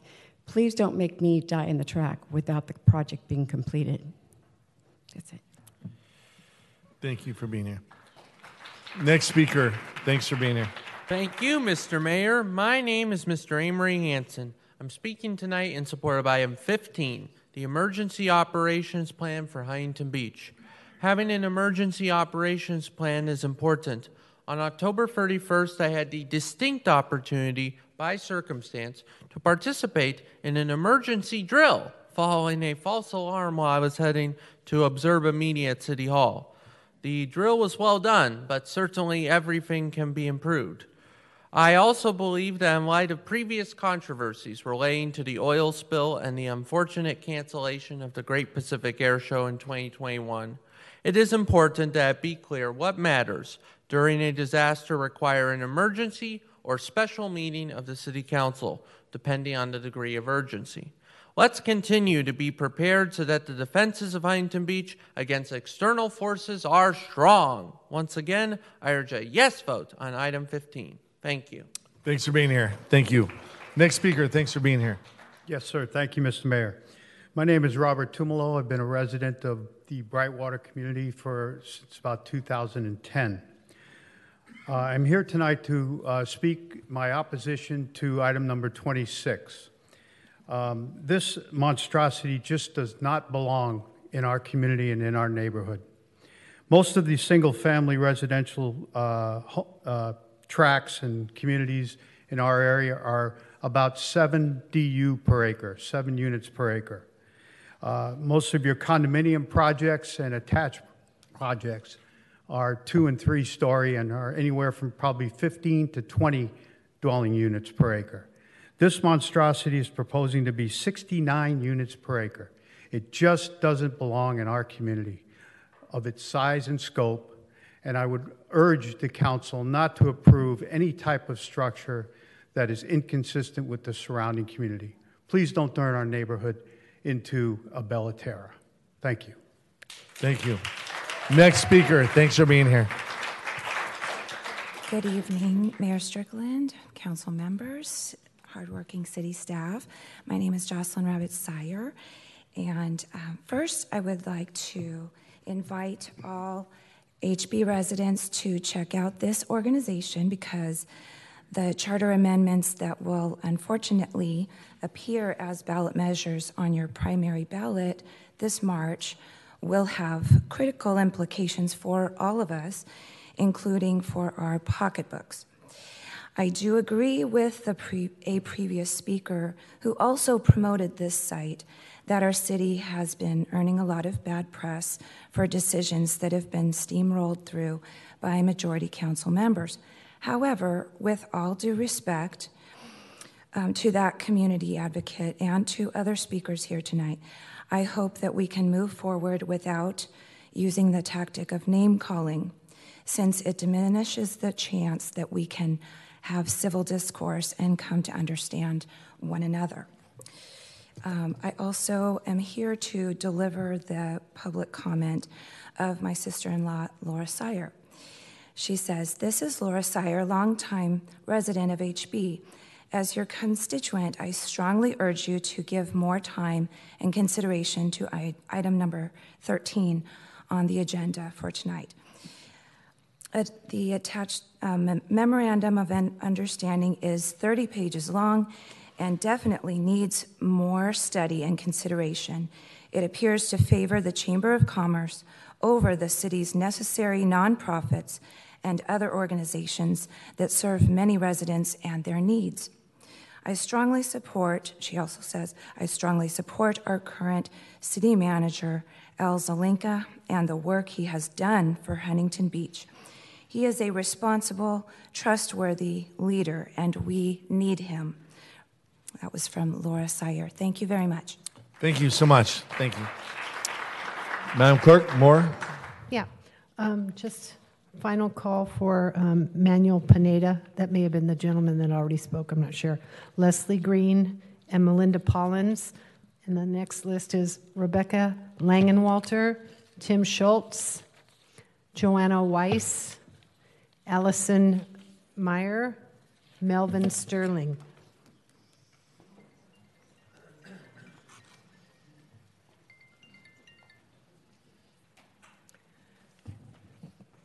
While we're waiting for people to come down, I just want to remind anybody that signed a green sheet to come and speak. Um, make your way down to the podium after or now and at any time. We have your sheets and I'll recognize your name. Thank you for being here. Hmm. Hi, I'm Rebecca Langenwalter. I uh, came to speak on item 26 tonight and urge you to oppose it. Um, I call it the Bolsa Chica Luxury Tower, unaffordable housing for middle aged who, can, uh, who, who are willing to live more than 30 minutes away from a major hospital uh, during, during uh, peak, medic- peak traffic. So, um, council members, uh, this is a really important uh, night and to be continued. You're here to make a decision that will affect your future as leaders. You were elected on a wave of community involvement and with the promise to reject high density housing. So I'm here asking will you be true to your word uh, or will you abandon those who elected you? Uh, the vote can be a win win for both sides, uh, but only if it's uh, posed in its current form. Um, I've lived in, uh, I, so I was uh, born and raised in Huntington Beach. Um, your decision on this development will affect thousands of residents and families. My family is one that will be profoundly affected because I own the property right across the street from the complex where the large Moreton Bay Fig is. All right. Uh, in 1954, uh, my parents purchased the property. They turned a dirt lot into a reserve and built their home. We now are four generations, uh, and we're not that different from the other residents in the area. In, in, in our case, however, the complex would actually cover our house and the other residents right along Bolsa Chica in a shadow every day of the year from 2 p.m. or 3 p.m. onward. I would never be in afternoon or evening sunlight on my property. Uh, imagine that. Um, goodness, what is that going to do for vitamin D deficiencies? Um, would you support a project that requires zoning changes when the zoning that's there is there to protect our neighborhoods? Uh, would you allow a project that would benefit a landowner who knew what the zoning parameters when he purchased that property? Uh, I ask you to serve us by fighting for our quality of life. If this project moves forward, that intersection will be a landmark indeed, uh, as it is now, but not a landmark to um, the beauty and um, energy of that area, but rather a monument to how this council helped spoil that little section of our city and that there was a refusal to serve the good people of northern Huntington Beach. I don't know how much time I have left. I did want to make a note. that's 18 seconds. Serious, thank you, Mr. S- Mayor Strickland. There is a, not a major hospital in less than 11.7 miles from that location. That's a long time for your mom or dad to be transported when they're having an emergency. And um, I contacted the top six uh, senior complexes, and they all have immediate vacancies. Thank you. Thanks for being here. Thank you. Next speaker. Thanks for being here. Hi. Hi, everyone. Hello, everyone. My name is Neelan Barnes, and I'm here to talk about item number 26 as well. I've been a resident of Huntington Beach since 2008, and since 2012, I've lived a half of a block from the proposed site. I agree we need more transitional housing for elders in Huntington Beach, but I do not agree with the proposed project given its current size. It is too big. The height of the building and the number of the units are excessive. I ask that the council members please reject the current proposal as is, send it back to the developer, ask for a redesign to three stories, four stories max, not five. Please consider the following. The traffic impact outlined in the EIR report is grossly underestimated. Currently, commercial use is Monday through Friday, for the most part, from 8 to 5. Even when very busy traffic even when very busy, traffic is not diverted into residential streets. This facility will feature traffic 24 7 from constant deliveries, medical supplies, food restaurant vendors, Amazon, as well as trash, pool, landscaping, building maintenance vehicles, visitors, etc. The right in, right out traffic entrance and exits of the resident on both Bolsa Chica and Warner Avenues will direct traffic along Bolsa Chica, Los Patos, and Green Streets in a way that will create a constant circle of traffic in residential areas. We need to consider traffic mitigation at the very least. Also, the number of staff employees estimated in the EIR is incorrect. They say it's about 110 total, 30 to 40 per shift. That does not include the many medical and healthcare workers who will be providing care 24 7 for those in the assisted and memory care side.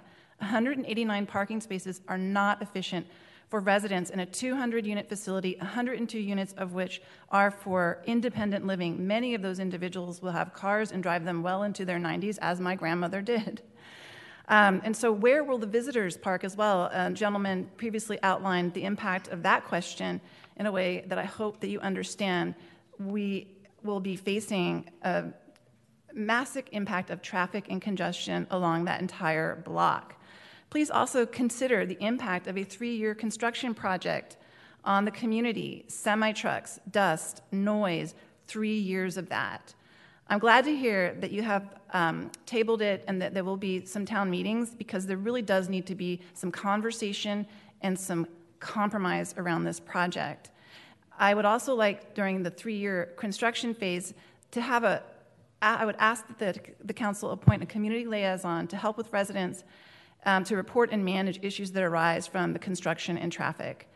I urge, seconds. I urge the council to listen to your constituents and vote as representatives, vote for the rep, vote as a representative of the citizens, and not serve the financial interests of developers. Thank you so much. Thank you. Next speaker. Thanks for being here. Good evening, Mayor and City Council. I was proud to stand with the six former mayors of Huntington Beach last week in front of City Council to say no to the proposed charter amendments. These mayors, including Connie Boardman, Shirley Dettloff, Barbara Delgleize, Jill Hardy, Linda Moulton Patterson, and Vic Leipzig, all served with city council members from different political parties and reported putting the interests of the constituents of Huntington Beach first, not partisan agendas. I applaud the citizens of Huntington Beach who are standing up for democracy and the rule of law and for our most marginalized in our community. Kudos to each of you for being here tonight, and I'm proud to stand with you. I stand in firm opposition to the proposed ballot measures relating to the election changes and flying the uh, pride flag. The proposed voter ID laws conflict with state law. The council's attempts to take over elections from the county could disenfranchise voters and suppress the vote in the city. There is no evidence to show that voter ID laws are necessary. Shame on the council for putting these forward and potentially costing the city of Huntington Beach upwards of $1.5 million. The proposed charter regarding the pride flag is similarly unnecessary and smacks of political grandstanding. As a champion of democracy and a fierce LGBTQ ally, I oppose these me- measures which would limit democratic participation in our local elections and only inflict further harm on our LGBTQ community. Thank you. Next speaker, thanks for being here. Good evening. My name is Melvin Sterling. I'm a physician. I was previously the chair of emergency medicine at UCI. I have worked in the emergency department of um, the University of Chicago and Inner City Hospital I have seen the result of the lack of preventive care. The result is devastating. It's devastating in terms of the outcome for the patients, their families, and the cost of health care. It makes no sense at all, no sense at all to deny access to preventive care. Please do your part in halting the increase in the cost of health care for our community, our state, and our nation. Thank you. Thank you so much. Thank you. Next speaker, thanks for being here. Hi, my name's Tim Schultz. I live in the Brightwater community and I t- am here too to oppose item number 26 on the agenda. Um, so, you and your colleagues came to campaign uh, when you were most recently running for election. Um, I participated in your town meeting several times, and a big focus of all of you running in unison centered around the theme of stifling the growth and density of low income housing and high rise buildings. I think it's a pretty well known fact and hopefully widely accepted by you and your fellow council members that you ran your campaigns on keeping Huntington Beach a nice place to live and maintaining the ambiance of our special beachside community. This message has been continually echoed and resonating around our neighborhood where this monstrosity of a building is being proposed on the corner of Bolsa Chica and Warner. An obvious question is why in the world would any of you in our city government want to approve something of this size and scope, especially so close to the beach? I also cannot understand how the Planning Commission could approve something like this when it exceeds the height and setback requirements of the city code as it sits now. How can they allow the developer owner of this project to dictate his own code and building requirements? Is that not a code violation in and of itself? Why would our city want to set the precedent for developers to come and feed off the passage of this building project? I think one Bellaterra housing project is enough. If this proposed project is passed by the City Council in the upcoming meeting, you will start to see these types of buildings popping up all over Huntington Beach.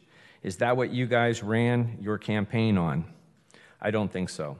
And more importantly, is that what you as a resident really want yourself? I think it's utterly ridiculous and a huge step backwards. I interpreted your campaign was to cut the growth, which would include high density, minimize traffic and congestion, and more importantly, maintain the exquisite beauty that our unique beachside community has to offer.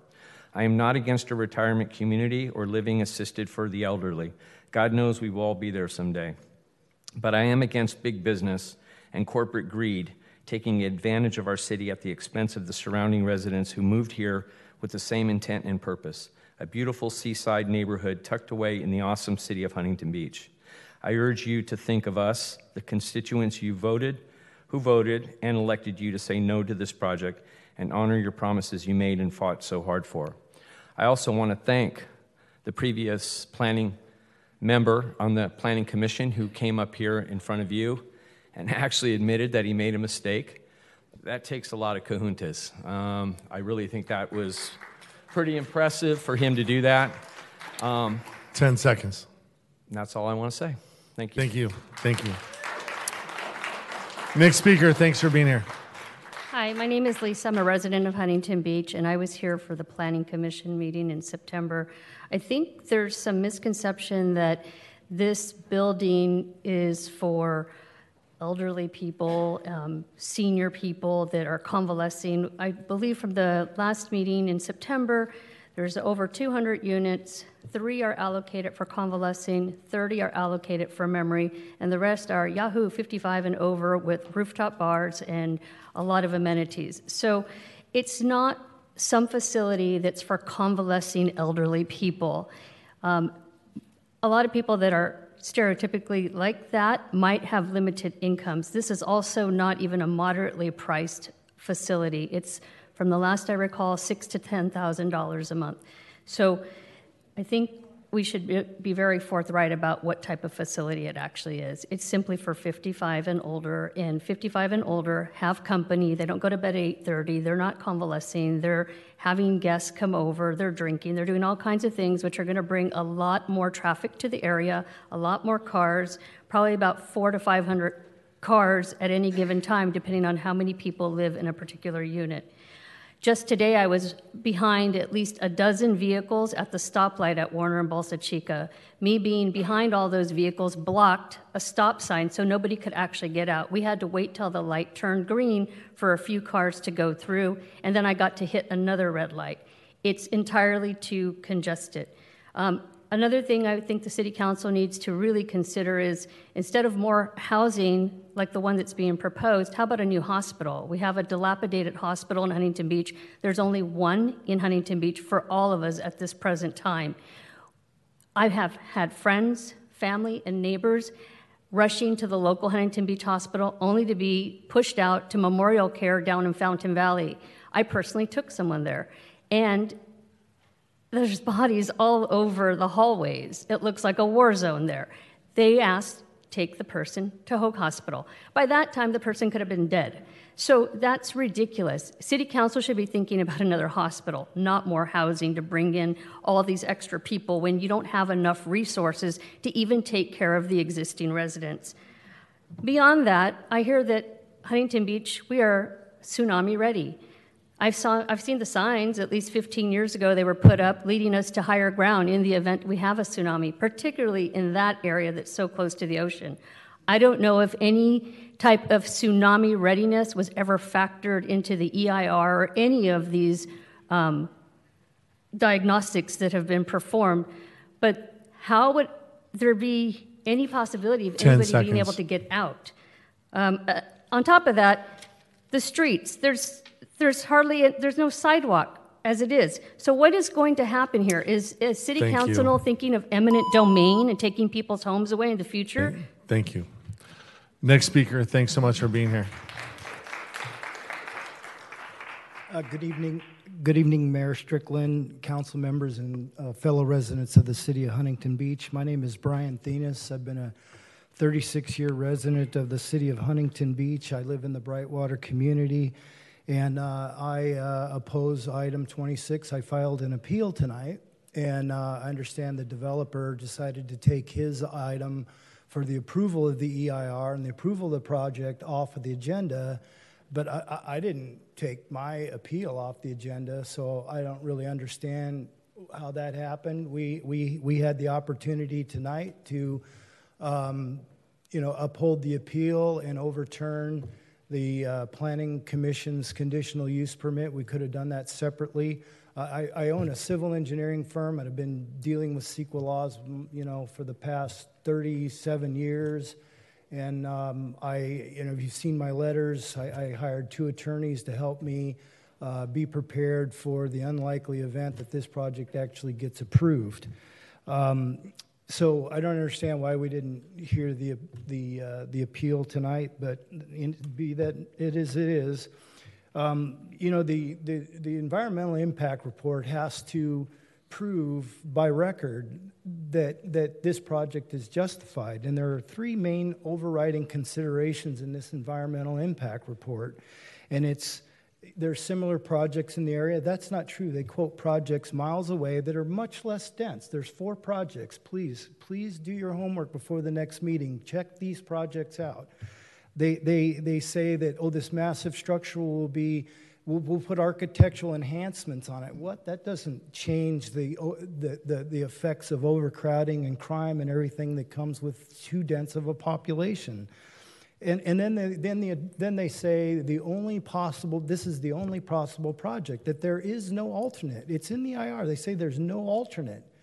Uh, you know, the only alternate, you know, it's a lie. You know, it, it's greed. They should have just wrote that. Yeah, we're greedy. We want a big ass project. So we, we want to just, you know, approve this giant project. Do your homework. At the, at the August 22nd, at the August 22nd hearing, um, they, they, they, they said Clearwater is going to be the operator of the project. Clearwater operates Clearwater at South Bay Torrance, which is 29 units per acre, Clearwater River Park and Oxnard, 36 units, Clearwater Tustin, 15 units per acre, Clearwater Glendora, 40 units per acre, Clearwater Sonoma Hills, 26 units per acre. I would get a second opinion. Uh, I believe the project is feasible to be smaller. I don't think anybody opposes the project. It's just the mass and scale of the project. The EIR itself says, oh, look at all these other projects. We're going to build the same. And they're just going to keep getting bigger and bigger. Thank you. Thank you. Next speaker, thanks for being here. Last speaker. Uh, good evening, Mayor Strickland and council members. My name is Allison Meyer. I have no slide presentation. I have no notes. I have no sound reproductions, although that was awesome. Uh, but I passionately oppose item 26. I've been a 29 year resident of Huntington Beach. I live one block from where the proposed building is going to be, and in every way, shape, and form, it is not good for that community. Just because that there's a CVS and a Walgreens across the street doesn't mean that it's appropriate for the seniors to live there. Um, the, the traffic is ridiculous even now. There's sirens going up and down the street at every hour of the night. Um, during the summertime, it's blocked at the light going on to Bolsa Chica to get to the 405. It's just so dense there. And across the street are over 3,000 apartment complexes. I mean, there's just not enough room, it, and it's huge. The tallest buildings from here, from that area to Bellaterra and to Beach Boulevard, those are the only places that they'll see a five story building. I came to Huntington Beach because I loved it. I love the beach. I love how beautiful it is, and I love my neighbors. I don't want to have to move just because they're going to build this monstrosity by some greedy developers. Thank you for your time, and thank you, Mr. Burns, for replying to my email. Okay. Um, last call for Joanna Weiss. And then I'll just read the names of those left that signed up for public hearing that did not come down Gloria Abrams, Christine Wendell, Marcy Zeller, John Villa, Nancy Cosenza, Tom Dillman, Elizabeth Sliwalusi, Lawrence Lucy, and Linda Wright. If you're here and you'd like to provide a comment, this is your last opportunity.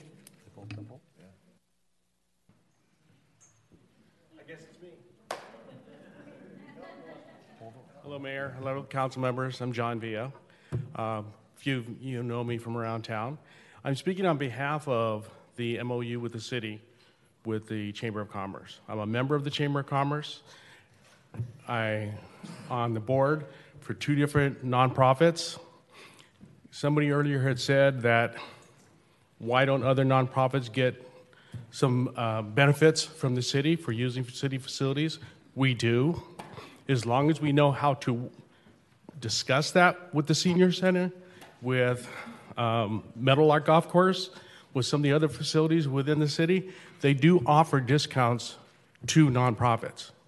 I think what the Chamber of Commerce is trying to do is solidify an agreement that once in place is available for the public public to see what the chamber is getting and what the city is getting.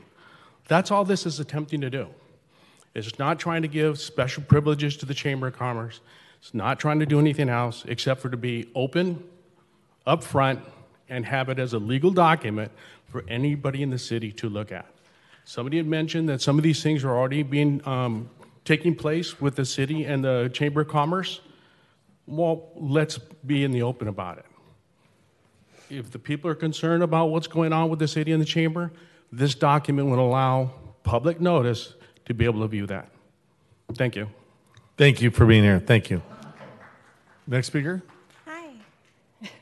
Hi, I just wanted, I'm sorry, I'm not a resident, so I don't want to take up much of your time, but I just wanted to come and talk and just share a few minutes that I am really concerned with people who do attend this meeting and the safety of them as they're here to give your comments and to listen to you guys. At your last meeting, I did not attend, but the next morning, I woke up to Twitter tags from a community member who I believe sits on a committee and um, has helped out with some of your campaigns and his personal friends who decided to false dox me and posted pictures of a resident that wasn't me, harassed that person, posted pictures, posted information about them. I just want to clarify that that wasn't me.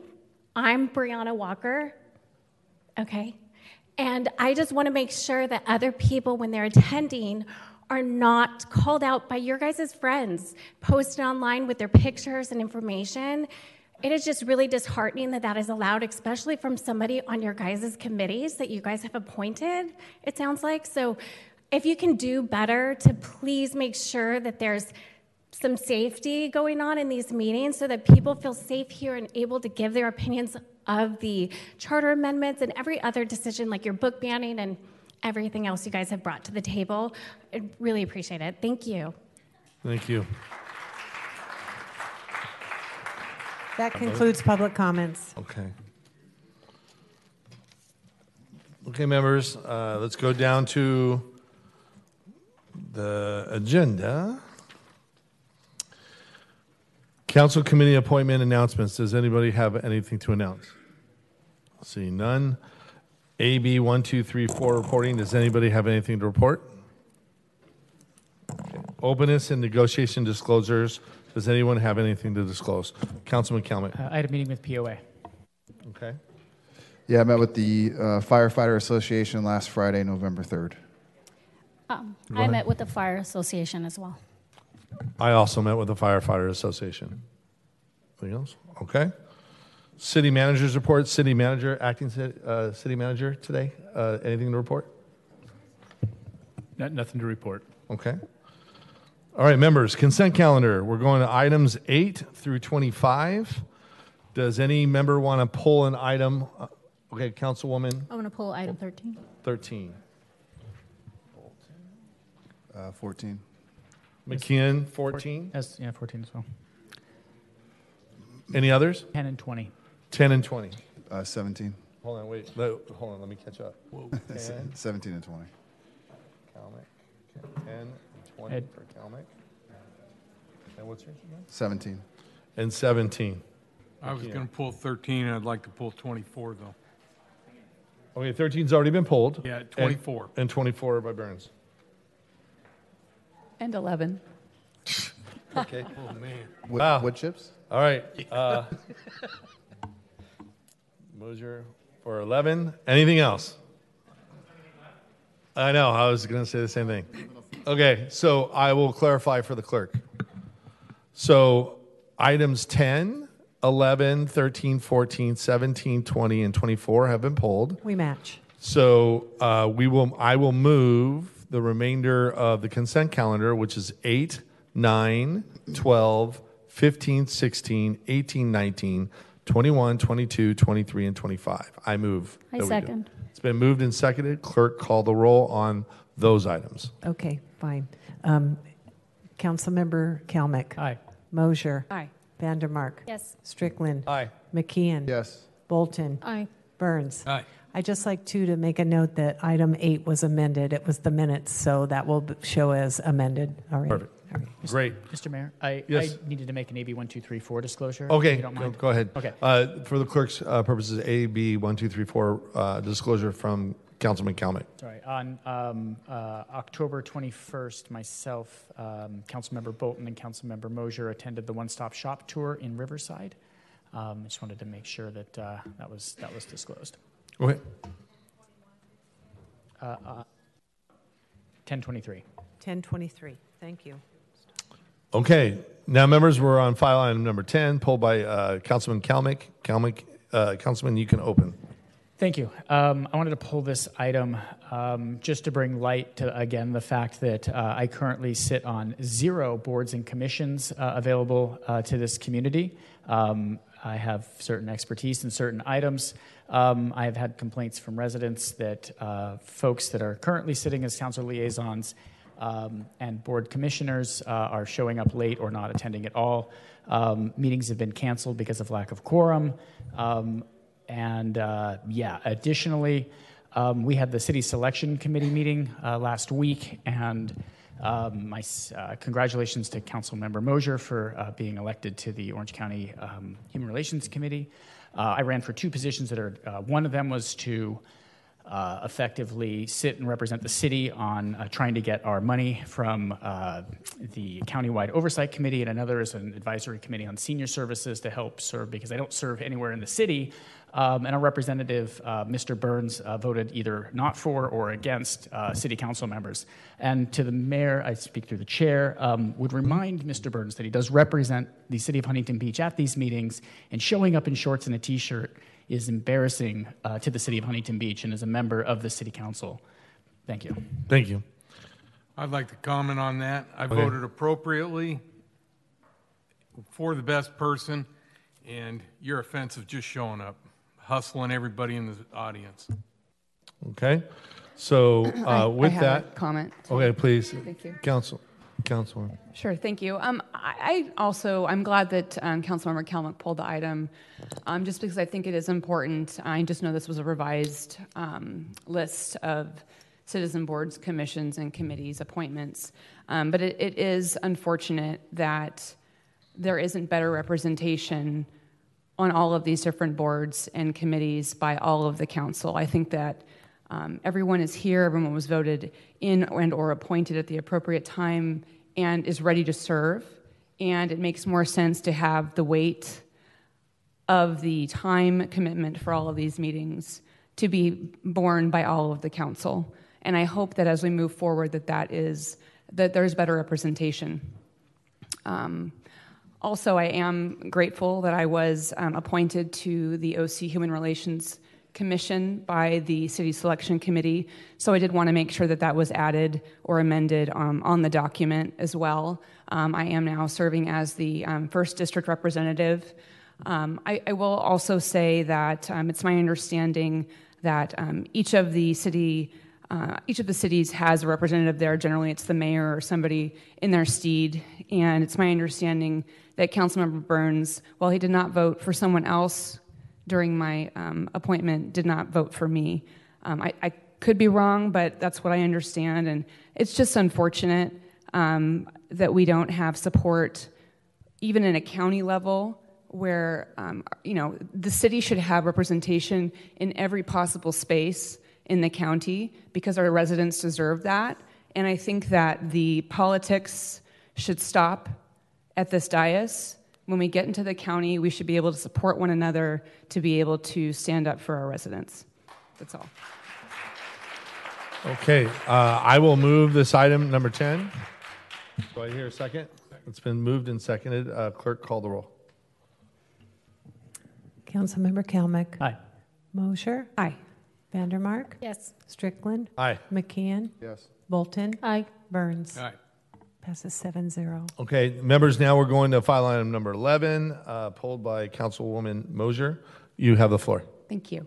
Um, Just one as a technicality on this one, um, the letter that's from the city manager, it states um, October 30th, and we haven't voted on it yet, so I didn't know if that was okay for it to be um, predated like that, um, or if it needs to be updated. I'm not sure. So that's just more of a just a concern.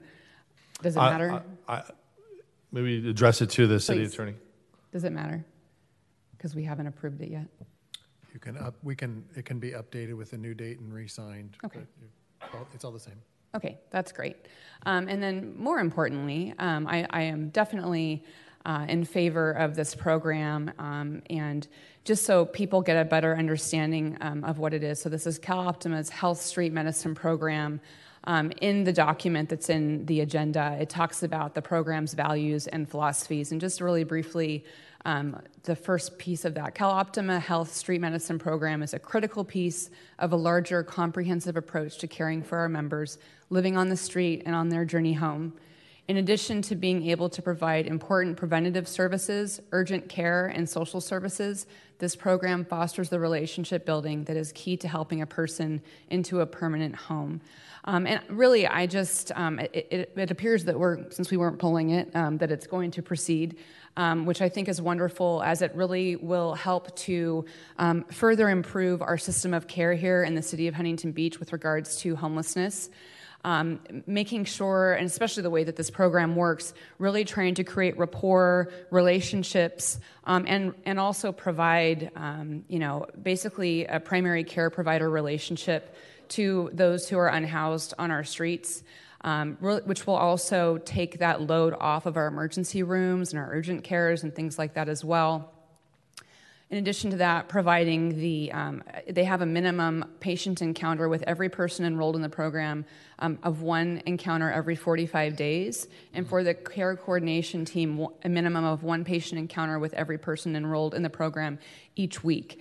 And we're already doing many things, which, which includes our homeless task force, our officers, also our social workers, of course, also our navigation center, um, as well as the many services that are provided um, and the supports provided by our faith and um, nonprofit communities here as well. Um, I am excited that we're going to be utilizing a, um, a program that we um, fortunately are not going to have to uh, pay for out of the city's general fund as well, that should hopefully help those on the streets to provide um, uh, better services and hopefully get them housed more quickly, which should provide a better quality of life for everyone. So I would like to move the item. I'll second it. Um, Clerk, call- please call the roll. Councilmember Kalmick. Aye. Moser. Aye. Vandermark. Yes. Strickland. Aye. McKeon. Yes. Bolton. Aye. Burns. Aye. Item passed seven zero. All right, members, we're now on file item number 13. Uh, Councilwoman Bolton pulled the item. It's her floor. Thank you, Mayor. Yeah, so um, I'm going to just say that I am going to um, ask that we continue this item uh, for further study. I don't oppose the item based on my understanding of the relationship uh, and the practice between the city and the Chamber of Commerce that's taken place over the past several years. Um, so I just wanted to just say that you know that's going to be my recommendation because I don't get the sense that residents understand what um, you know um, what the practice has been in terms of cooperation between the city and the Chamber of Commerce.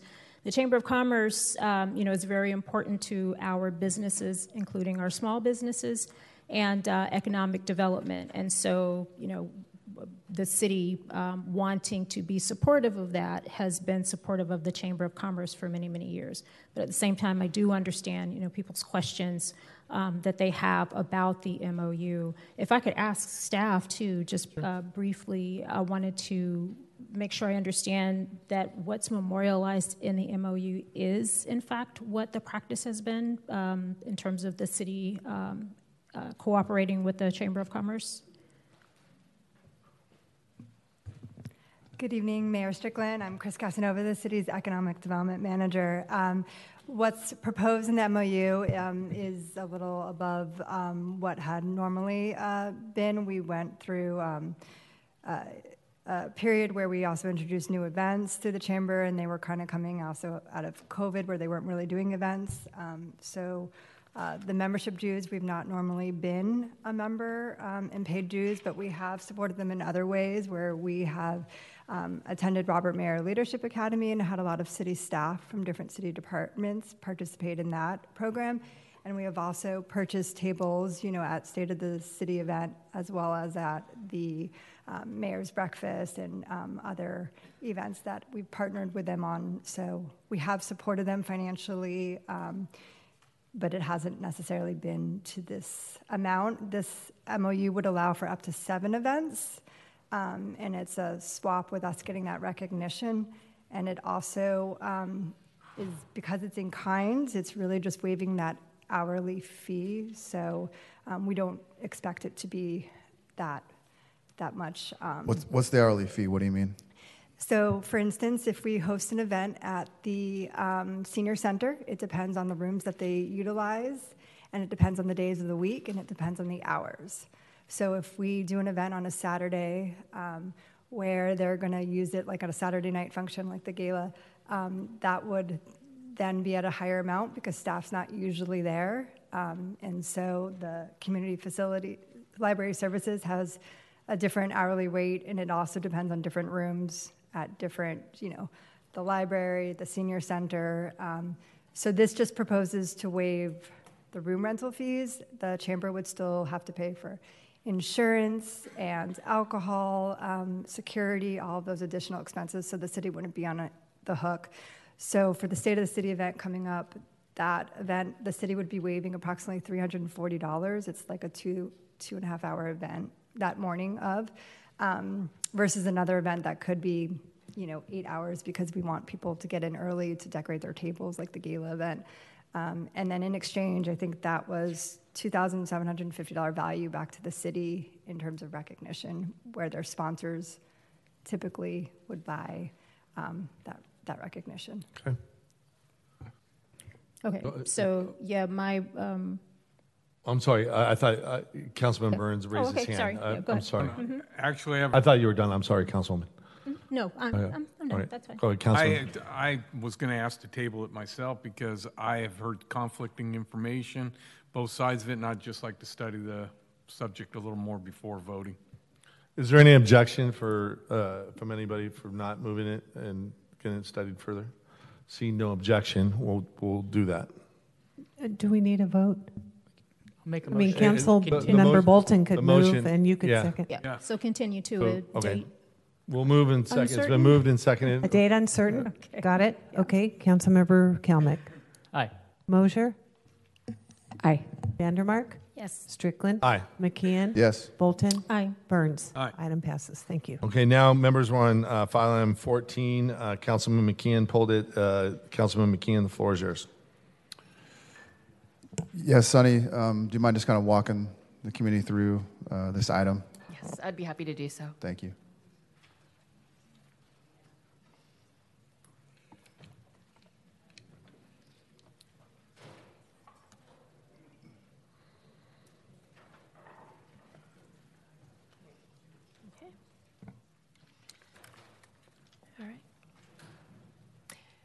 Good evening, Mayor Strickland and City Council members. Tonight we'll be discussing the fiscal year 22-23 year-end budget adjustments for the city's unfunded liabilities as well as our year-end audit entries. So currently, the Finance Department is working on the year-end closing process, and with that, we have some budget adjustments that are required to close out the year ended June 30, 2023.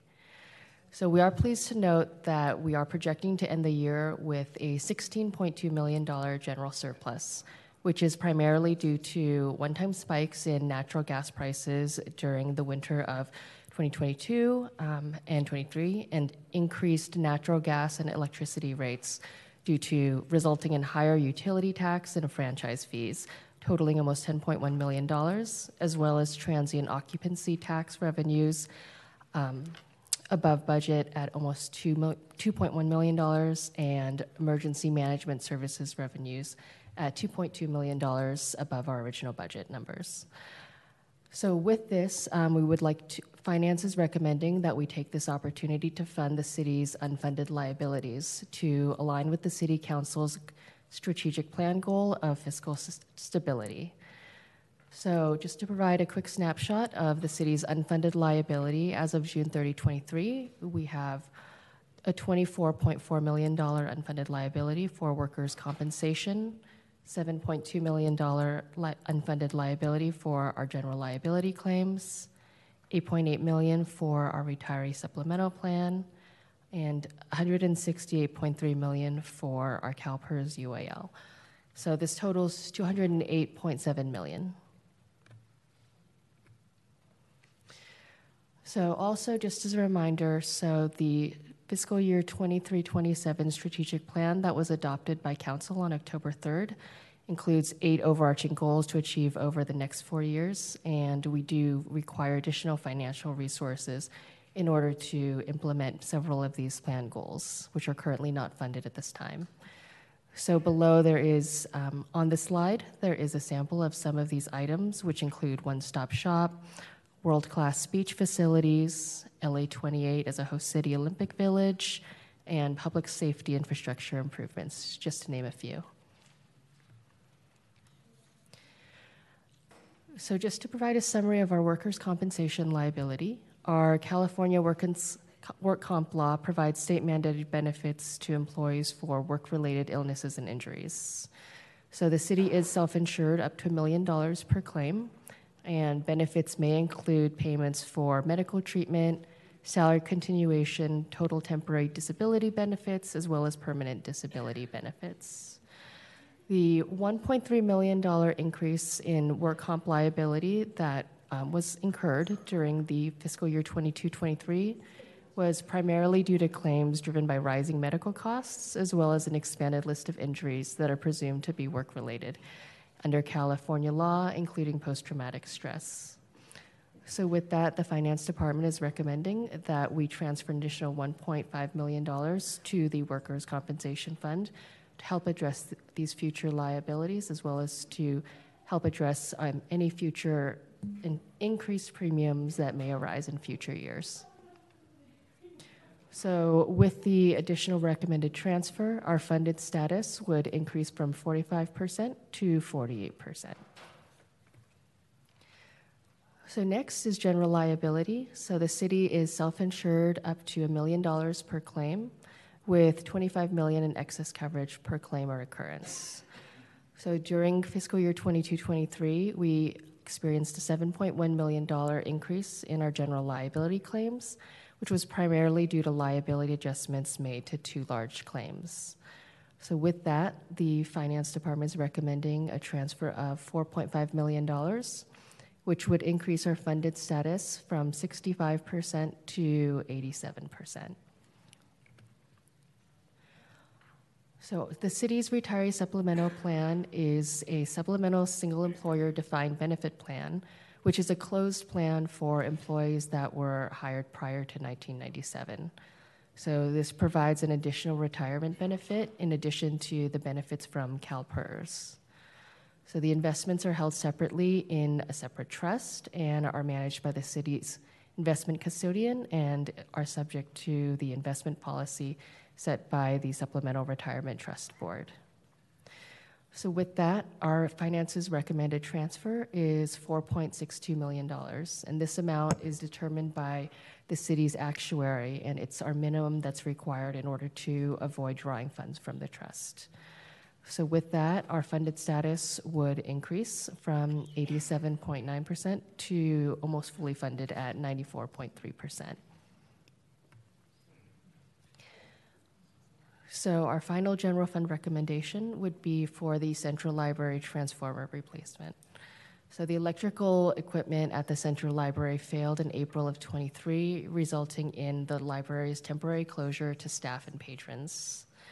Currently, temporary power is being supplied through rental equipment, while the design for custom built switchgear and permanent replacement equipment is being ordered and delivered. So staff is still working on the cost for this replacement part. However, the preliminary cost for the replacement and installation of the new transformer is estimated to be at least $2 million. However, due to the increased cost of labor materials, um, we would like to caveat that the final cost may be higher. One thing that I did also just want to note it to council is that during fiscal year 22 23, council authorized the use of 3.2 million in HB recovery funding for emergency repairs, infrastructure cost increases, and unscheduled replacement of park equipment. So, in order to preserve the remaining HB recovery balance of $10.9 million, we're recommending that a transfer of $2 million from the general fund to the infrastructure fund um, be made in order to fund the library transformer replacement. Thank you, Senator. I just always think it's important to get these details out in the community and show that we actually ended up with a $16 million surplus this year and actually get the, the budgetary facts um, correct. There's been a lot of statements uh, made that aren't correct. Um, as an example, I was told there was an event last week where you know former elected officials and mayors put out a press release to the media stating that we have a projected budget deficit of $7 million for fiscal year 24 25. And I'm not sure where they are getting that figure um, because that was the original forecast from the budget that was presented on June 1st. And after working hard on the budget, we as council members adopted a revised budget in late June that set us on a strong financial path. We're showing a $577,000 surplus in fiscal year 24 25 not a $7 million deficit. And that figure is located right on the city's website, which I would hope former elected officials would know where to find the budget before making such egregious statements like that. And it makes me curious as to what else they've stated that was patently false. And then there was a comment tonight that in the next five years we're looking at $19 million deficits, but if you look on the same budget, we're showing a projected $2 million deficit in year five. So times like this, it's important to really walk the community through the, the correct figures and just clarify the records. So I appreciate Sonny walking through the details and showing that we have a $60 million uh, surplus this year. So thank you. Last year, for last year's chewed up 23, 20, uh, 22, 23. Thank you. So I'd like to move file item 14. Do I hear a second? Second. It's been moved, it's been seconded. Clerk, call the roll. Councilmember Kalmick? Aye. Moser? Aye. Vandermark? Yes. Strickland? Aye. McKeon? Yes. Bolton? Aye. Burns? Aye. Item passes seven zero. So, members, now we're going to file item 17. Uh, Councilman McKeon pulled this item. Uh, Councilman, the floor is yours.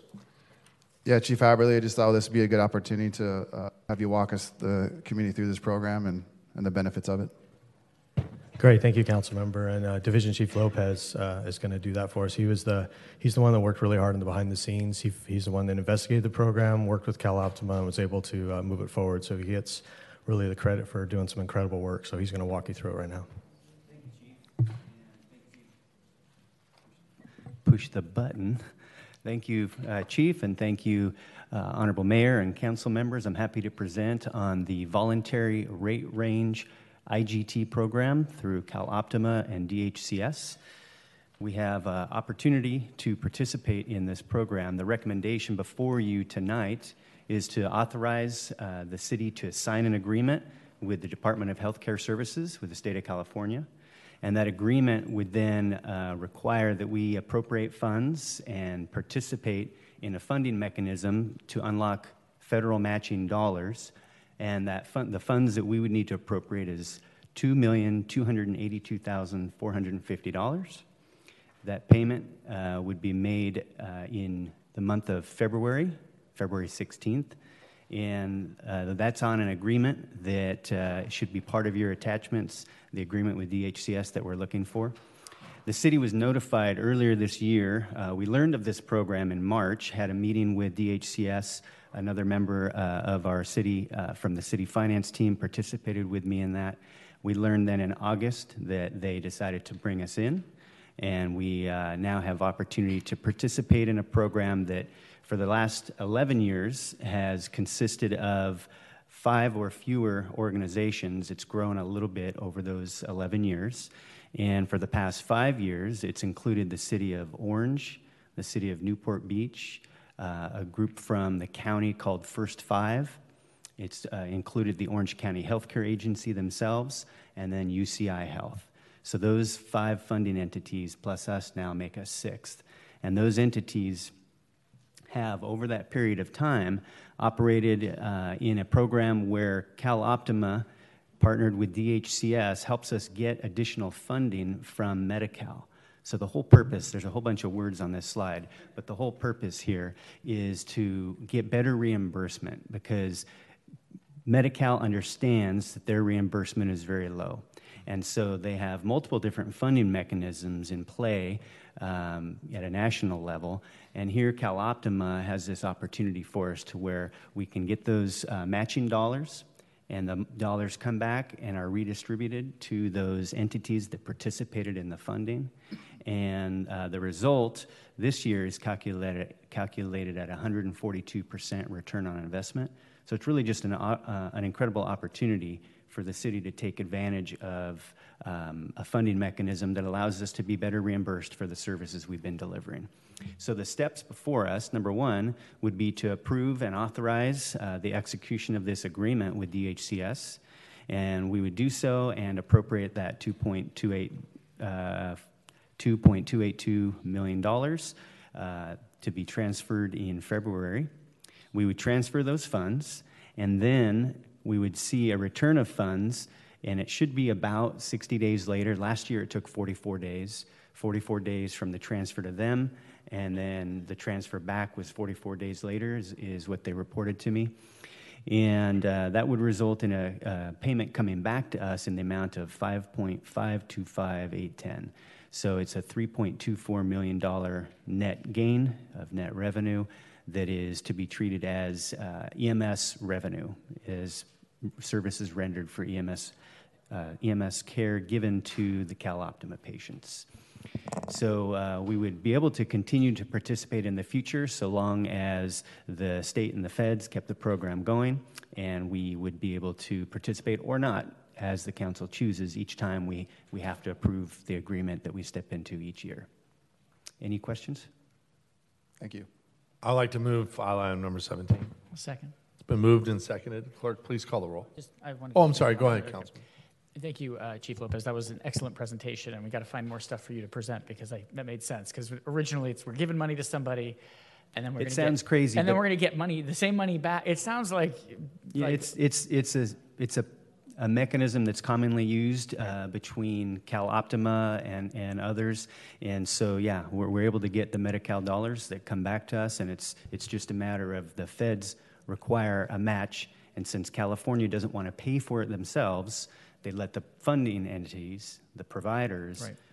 Front that money in order to unlock the federal dollars. And everybody, the feds want to give the money, CalOptima wants to get the money, everybody's happy, but it does take us. the statute's written to have a state match. State doesn't do it, so we're flowing Correct. money up to them. Got it. Correct. That makes a lot of sense. I appreciate it. Thank you. Great. No other questions? It's Ready been moved vote? and seconded. Okay, Councilmember Kalmick. Aye. Moser. Aye. Vandermark. Yes. Strickland. Aye. McKeon. Yes. Bolton. Aye. Burns. Aye. Item passes 7 0.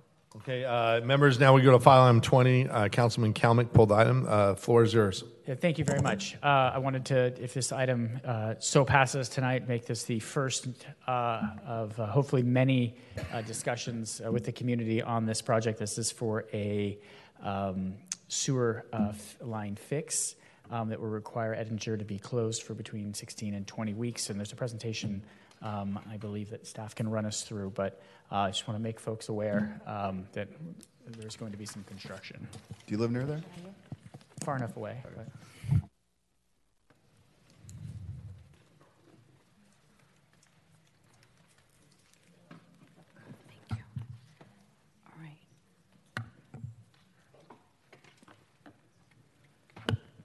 Good evening, Mayor, members of council. Uh, Tonight, staff is requesting the authorization to award a contract for the Edinger sewer improvements.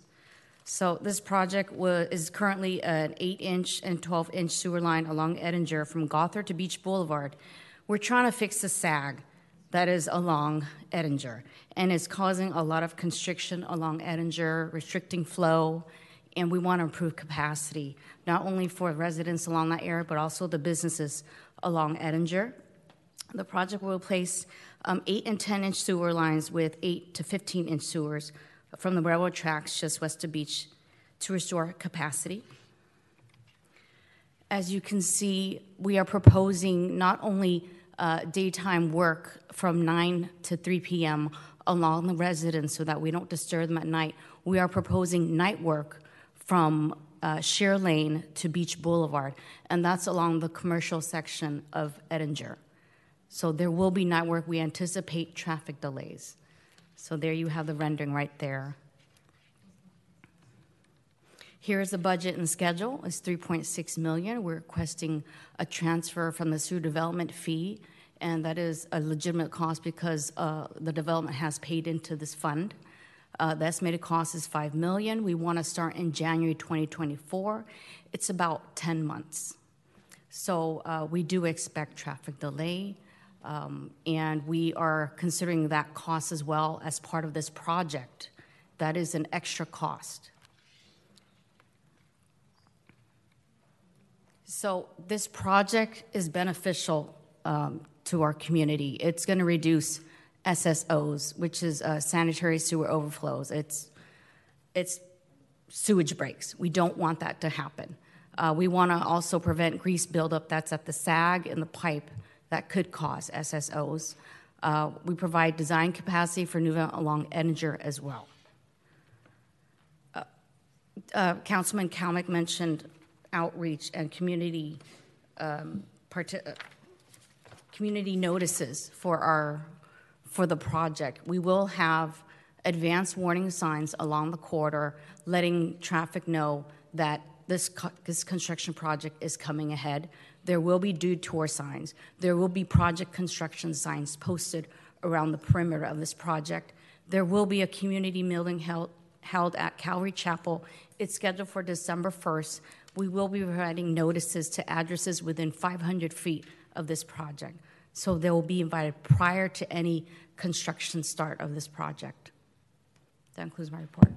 Thank you, Chau. Um, you said 10 months? 10 months. If the slide said 16 to 20 weeks. Yeah. I just want to want to know. Set um, expectations. Yeah. Yeah. And then hope it doesn't rain. Yeah. A lot. Or, or kind of we hope it does rain. I don't know. I will clarify that because I, I have a notice that says 10 months and Okay. the staff report says that. I will clarify that. All right, well, per- we can get back to us on that, and when we have the, the meeting or uh, on December 1st, that would be really helpful. Um, Yeah, this is one of our, obviously, uh, most complained about corridors, uh, Beach and Edinger. I drive through it daily, probably. Um, And if we're going to, I'm assuming we're going to go down to, we're going to lose some lanes while the construction's going on? One lane will be open, at least one lane will be open throughout the entire construction. On, on Edinger. Yes. Yeah. And so, yeah, av- as the 405 project concludes December 1st, we will be picking up and tearing open this street on January 1st, roughly. I mean, it's, it's for repair work, right? Like, it's not like we're just, we waited to We don't to do want- this. we don't have to want, do we don't want to do this. this. Because it's a gravity sag, right? It The is sewer is gravity, gravity fed and, and the ground under. Heil, so- Heil is your friend.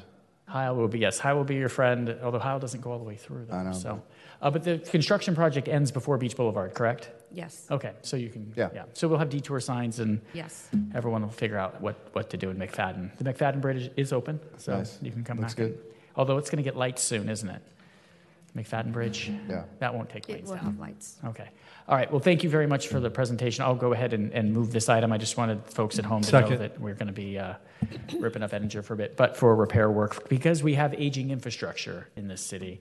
Um, and this is one of the things that we've got to repair. I did note in the re- presentation that we're having to move funding away from the PCH restroom sewer lift station project this year because stuff's getting more expensive.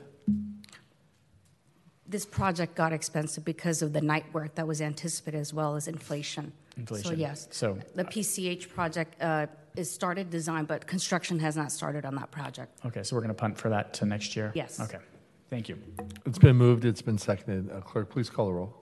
Councilmember Kalmick? Aye. Moser? Aye. Vandermark? Yes. Strickland? Aye. McKeon? Yes. Bolton? Aye. Burns? Aye. Item passes seven zero. All right, members, we're now on file item number 24, pulled by Councilman Burns.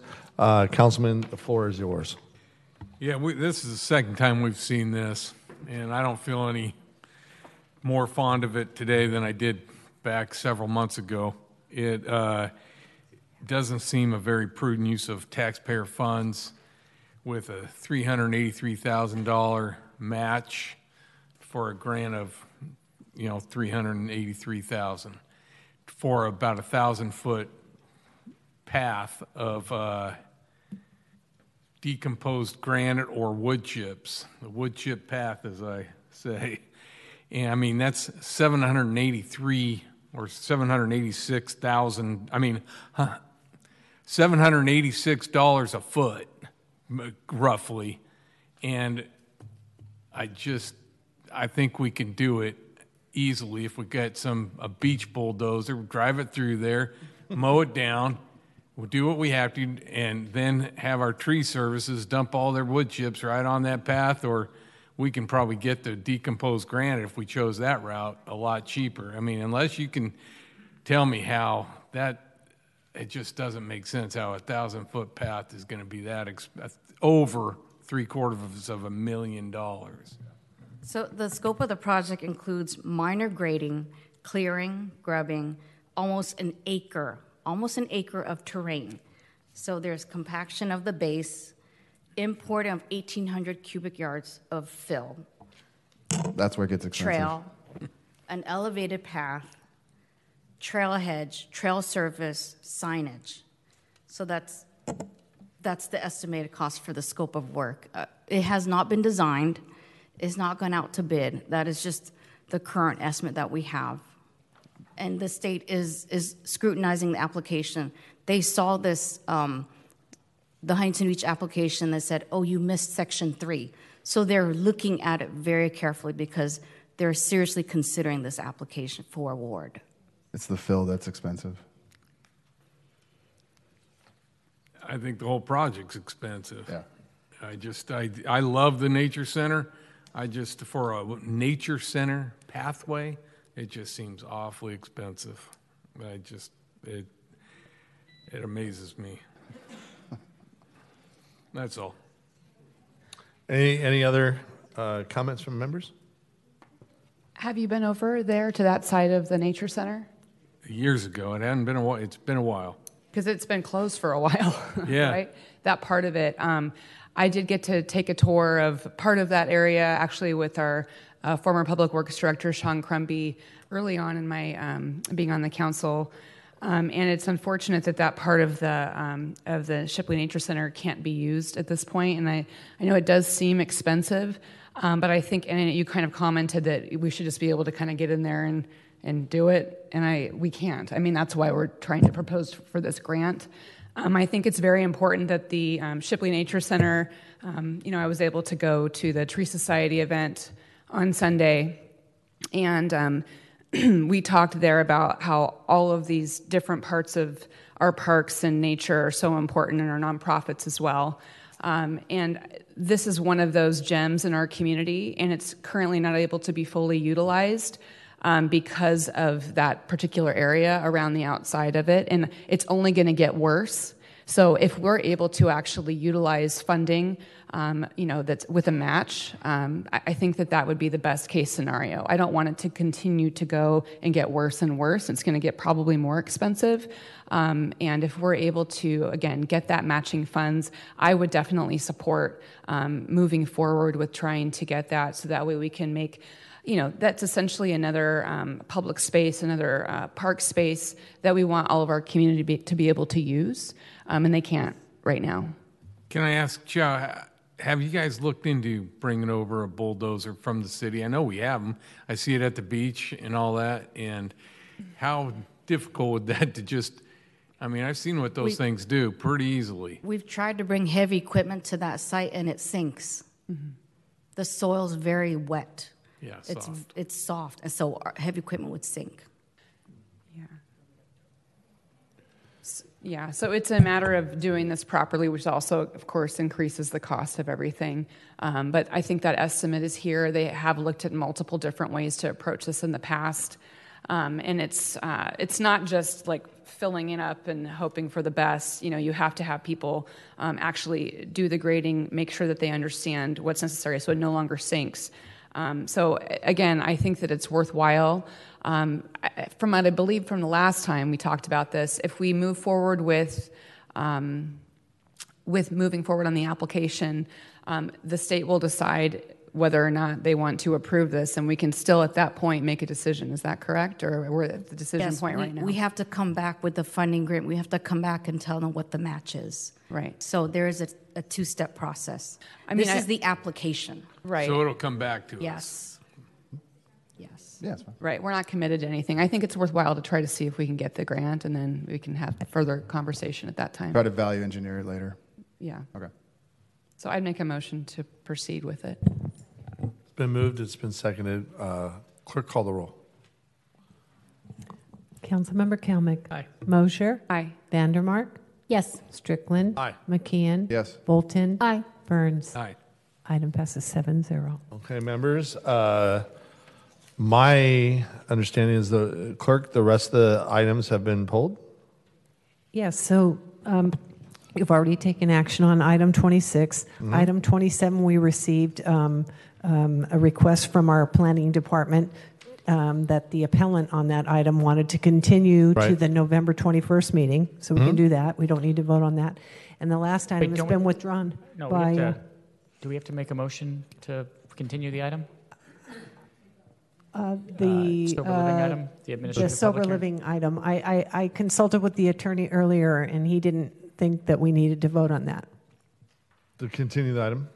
Um, I- I think for noticing purposes, it, it would be, and due process purposes, it'd be best if we. Okay, we it on- doesn't hurt. I'll move. I that don't we- think it's- it hurts. Uh, It doesn't hurt, just to second. be safe. I've- It's been moved to second. Clerk, call the roll. Okay, to uh, November 21st. Correct. All right, uh, Councilmember Kalmick. Aye. Moser. Aye. Vandermark. Yes. Strickland. Aye. McKeon. Yes. Bolton. Aye. Burns. All Aye. right. And then 28, we're good. 28, we're good because staff withdrew that. It's not ready for presentation. So I will take, I- I'll move that we adjourn. Second. It's been moved, it's been seconded, and we are now adjourned.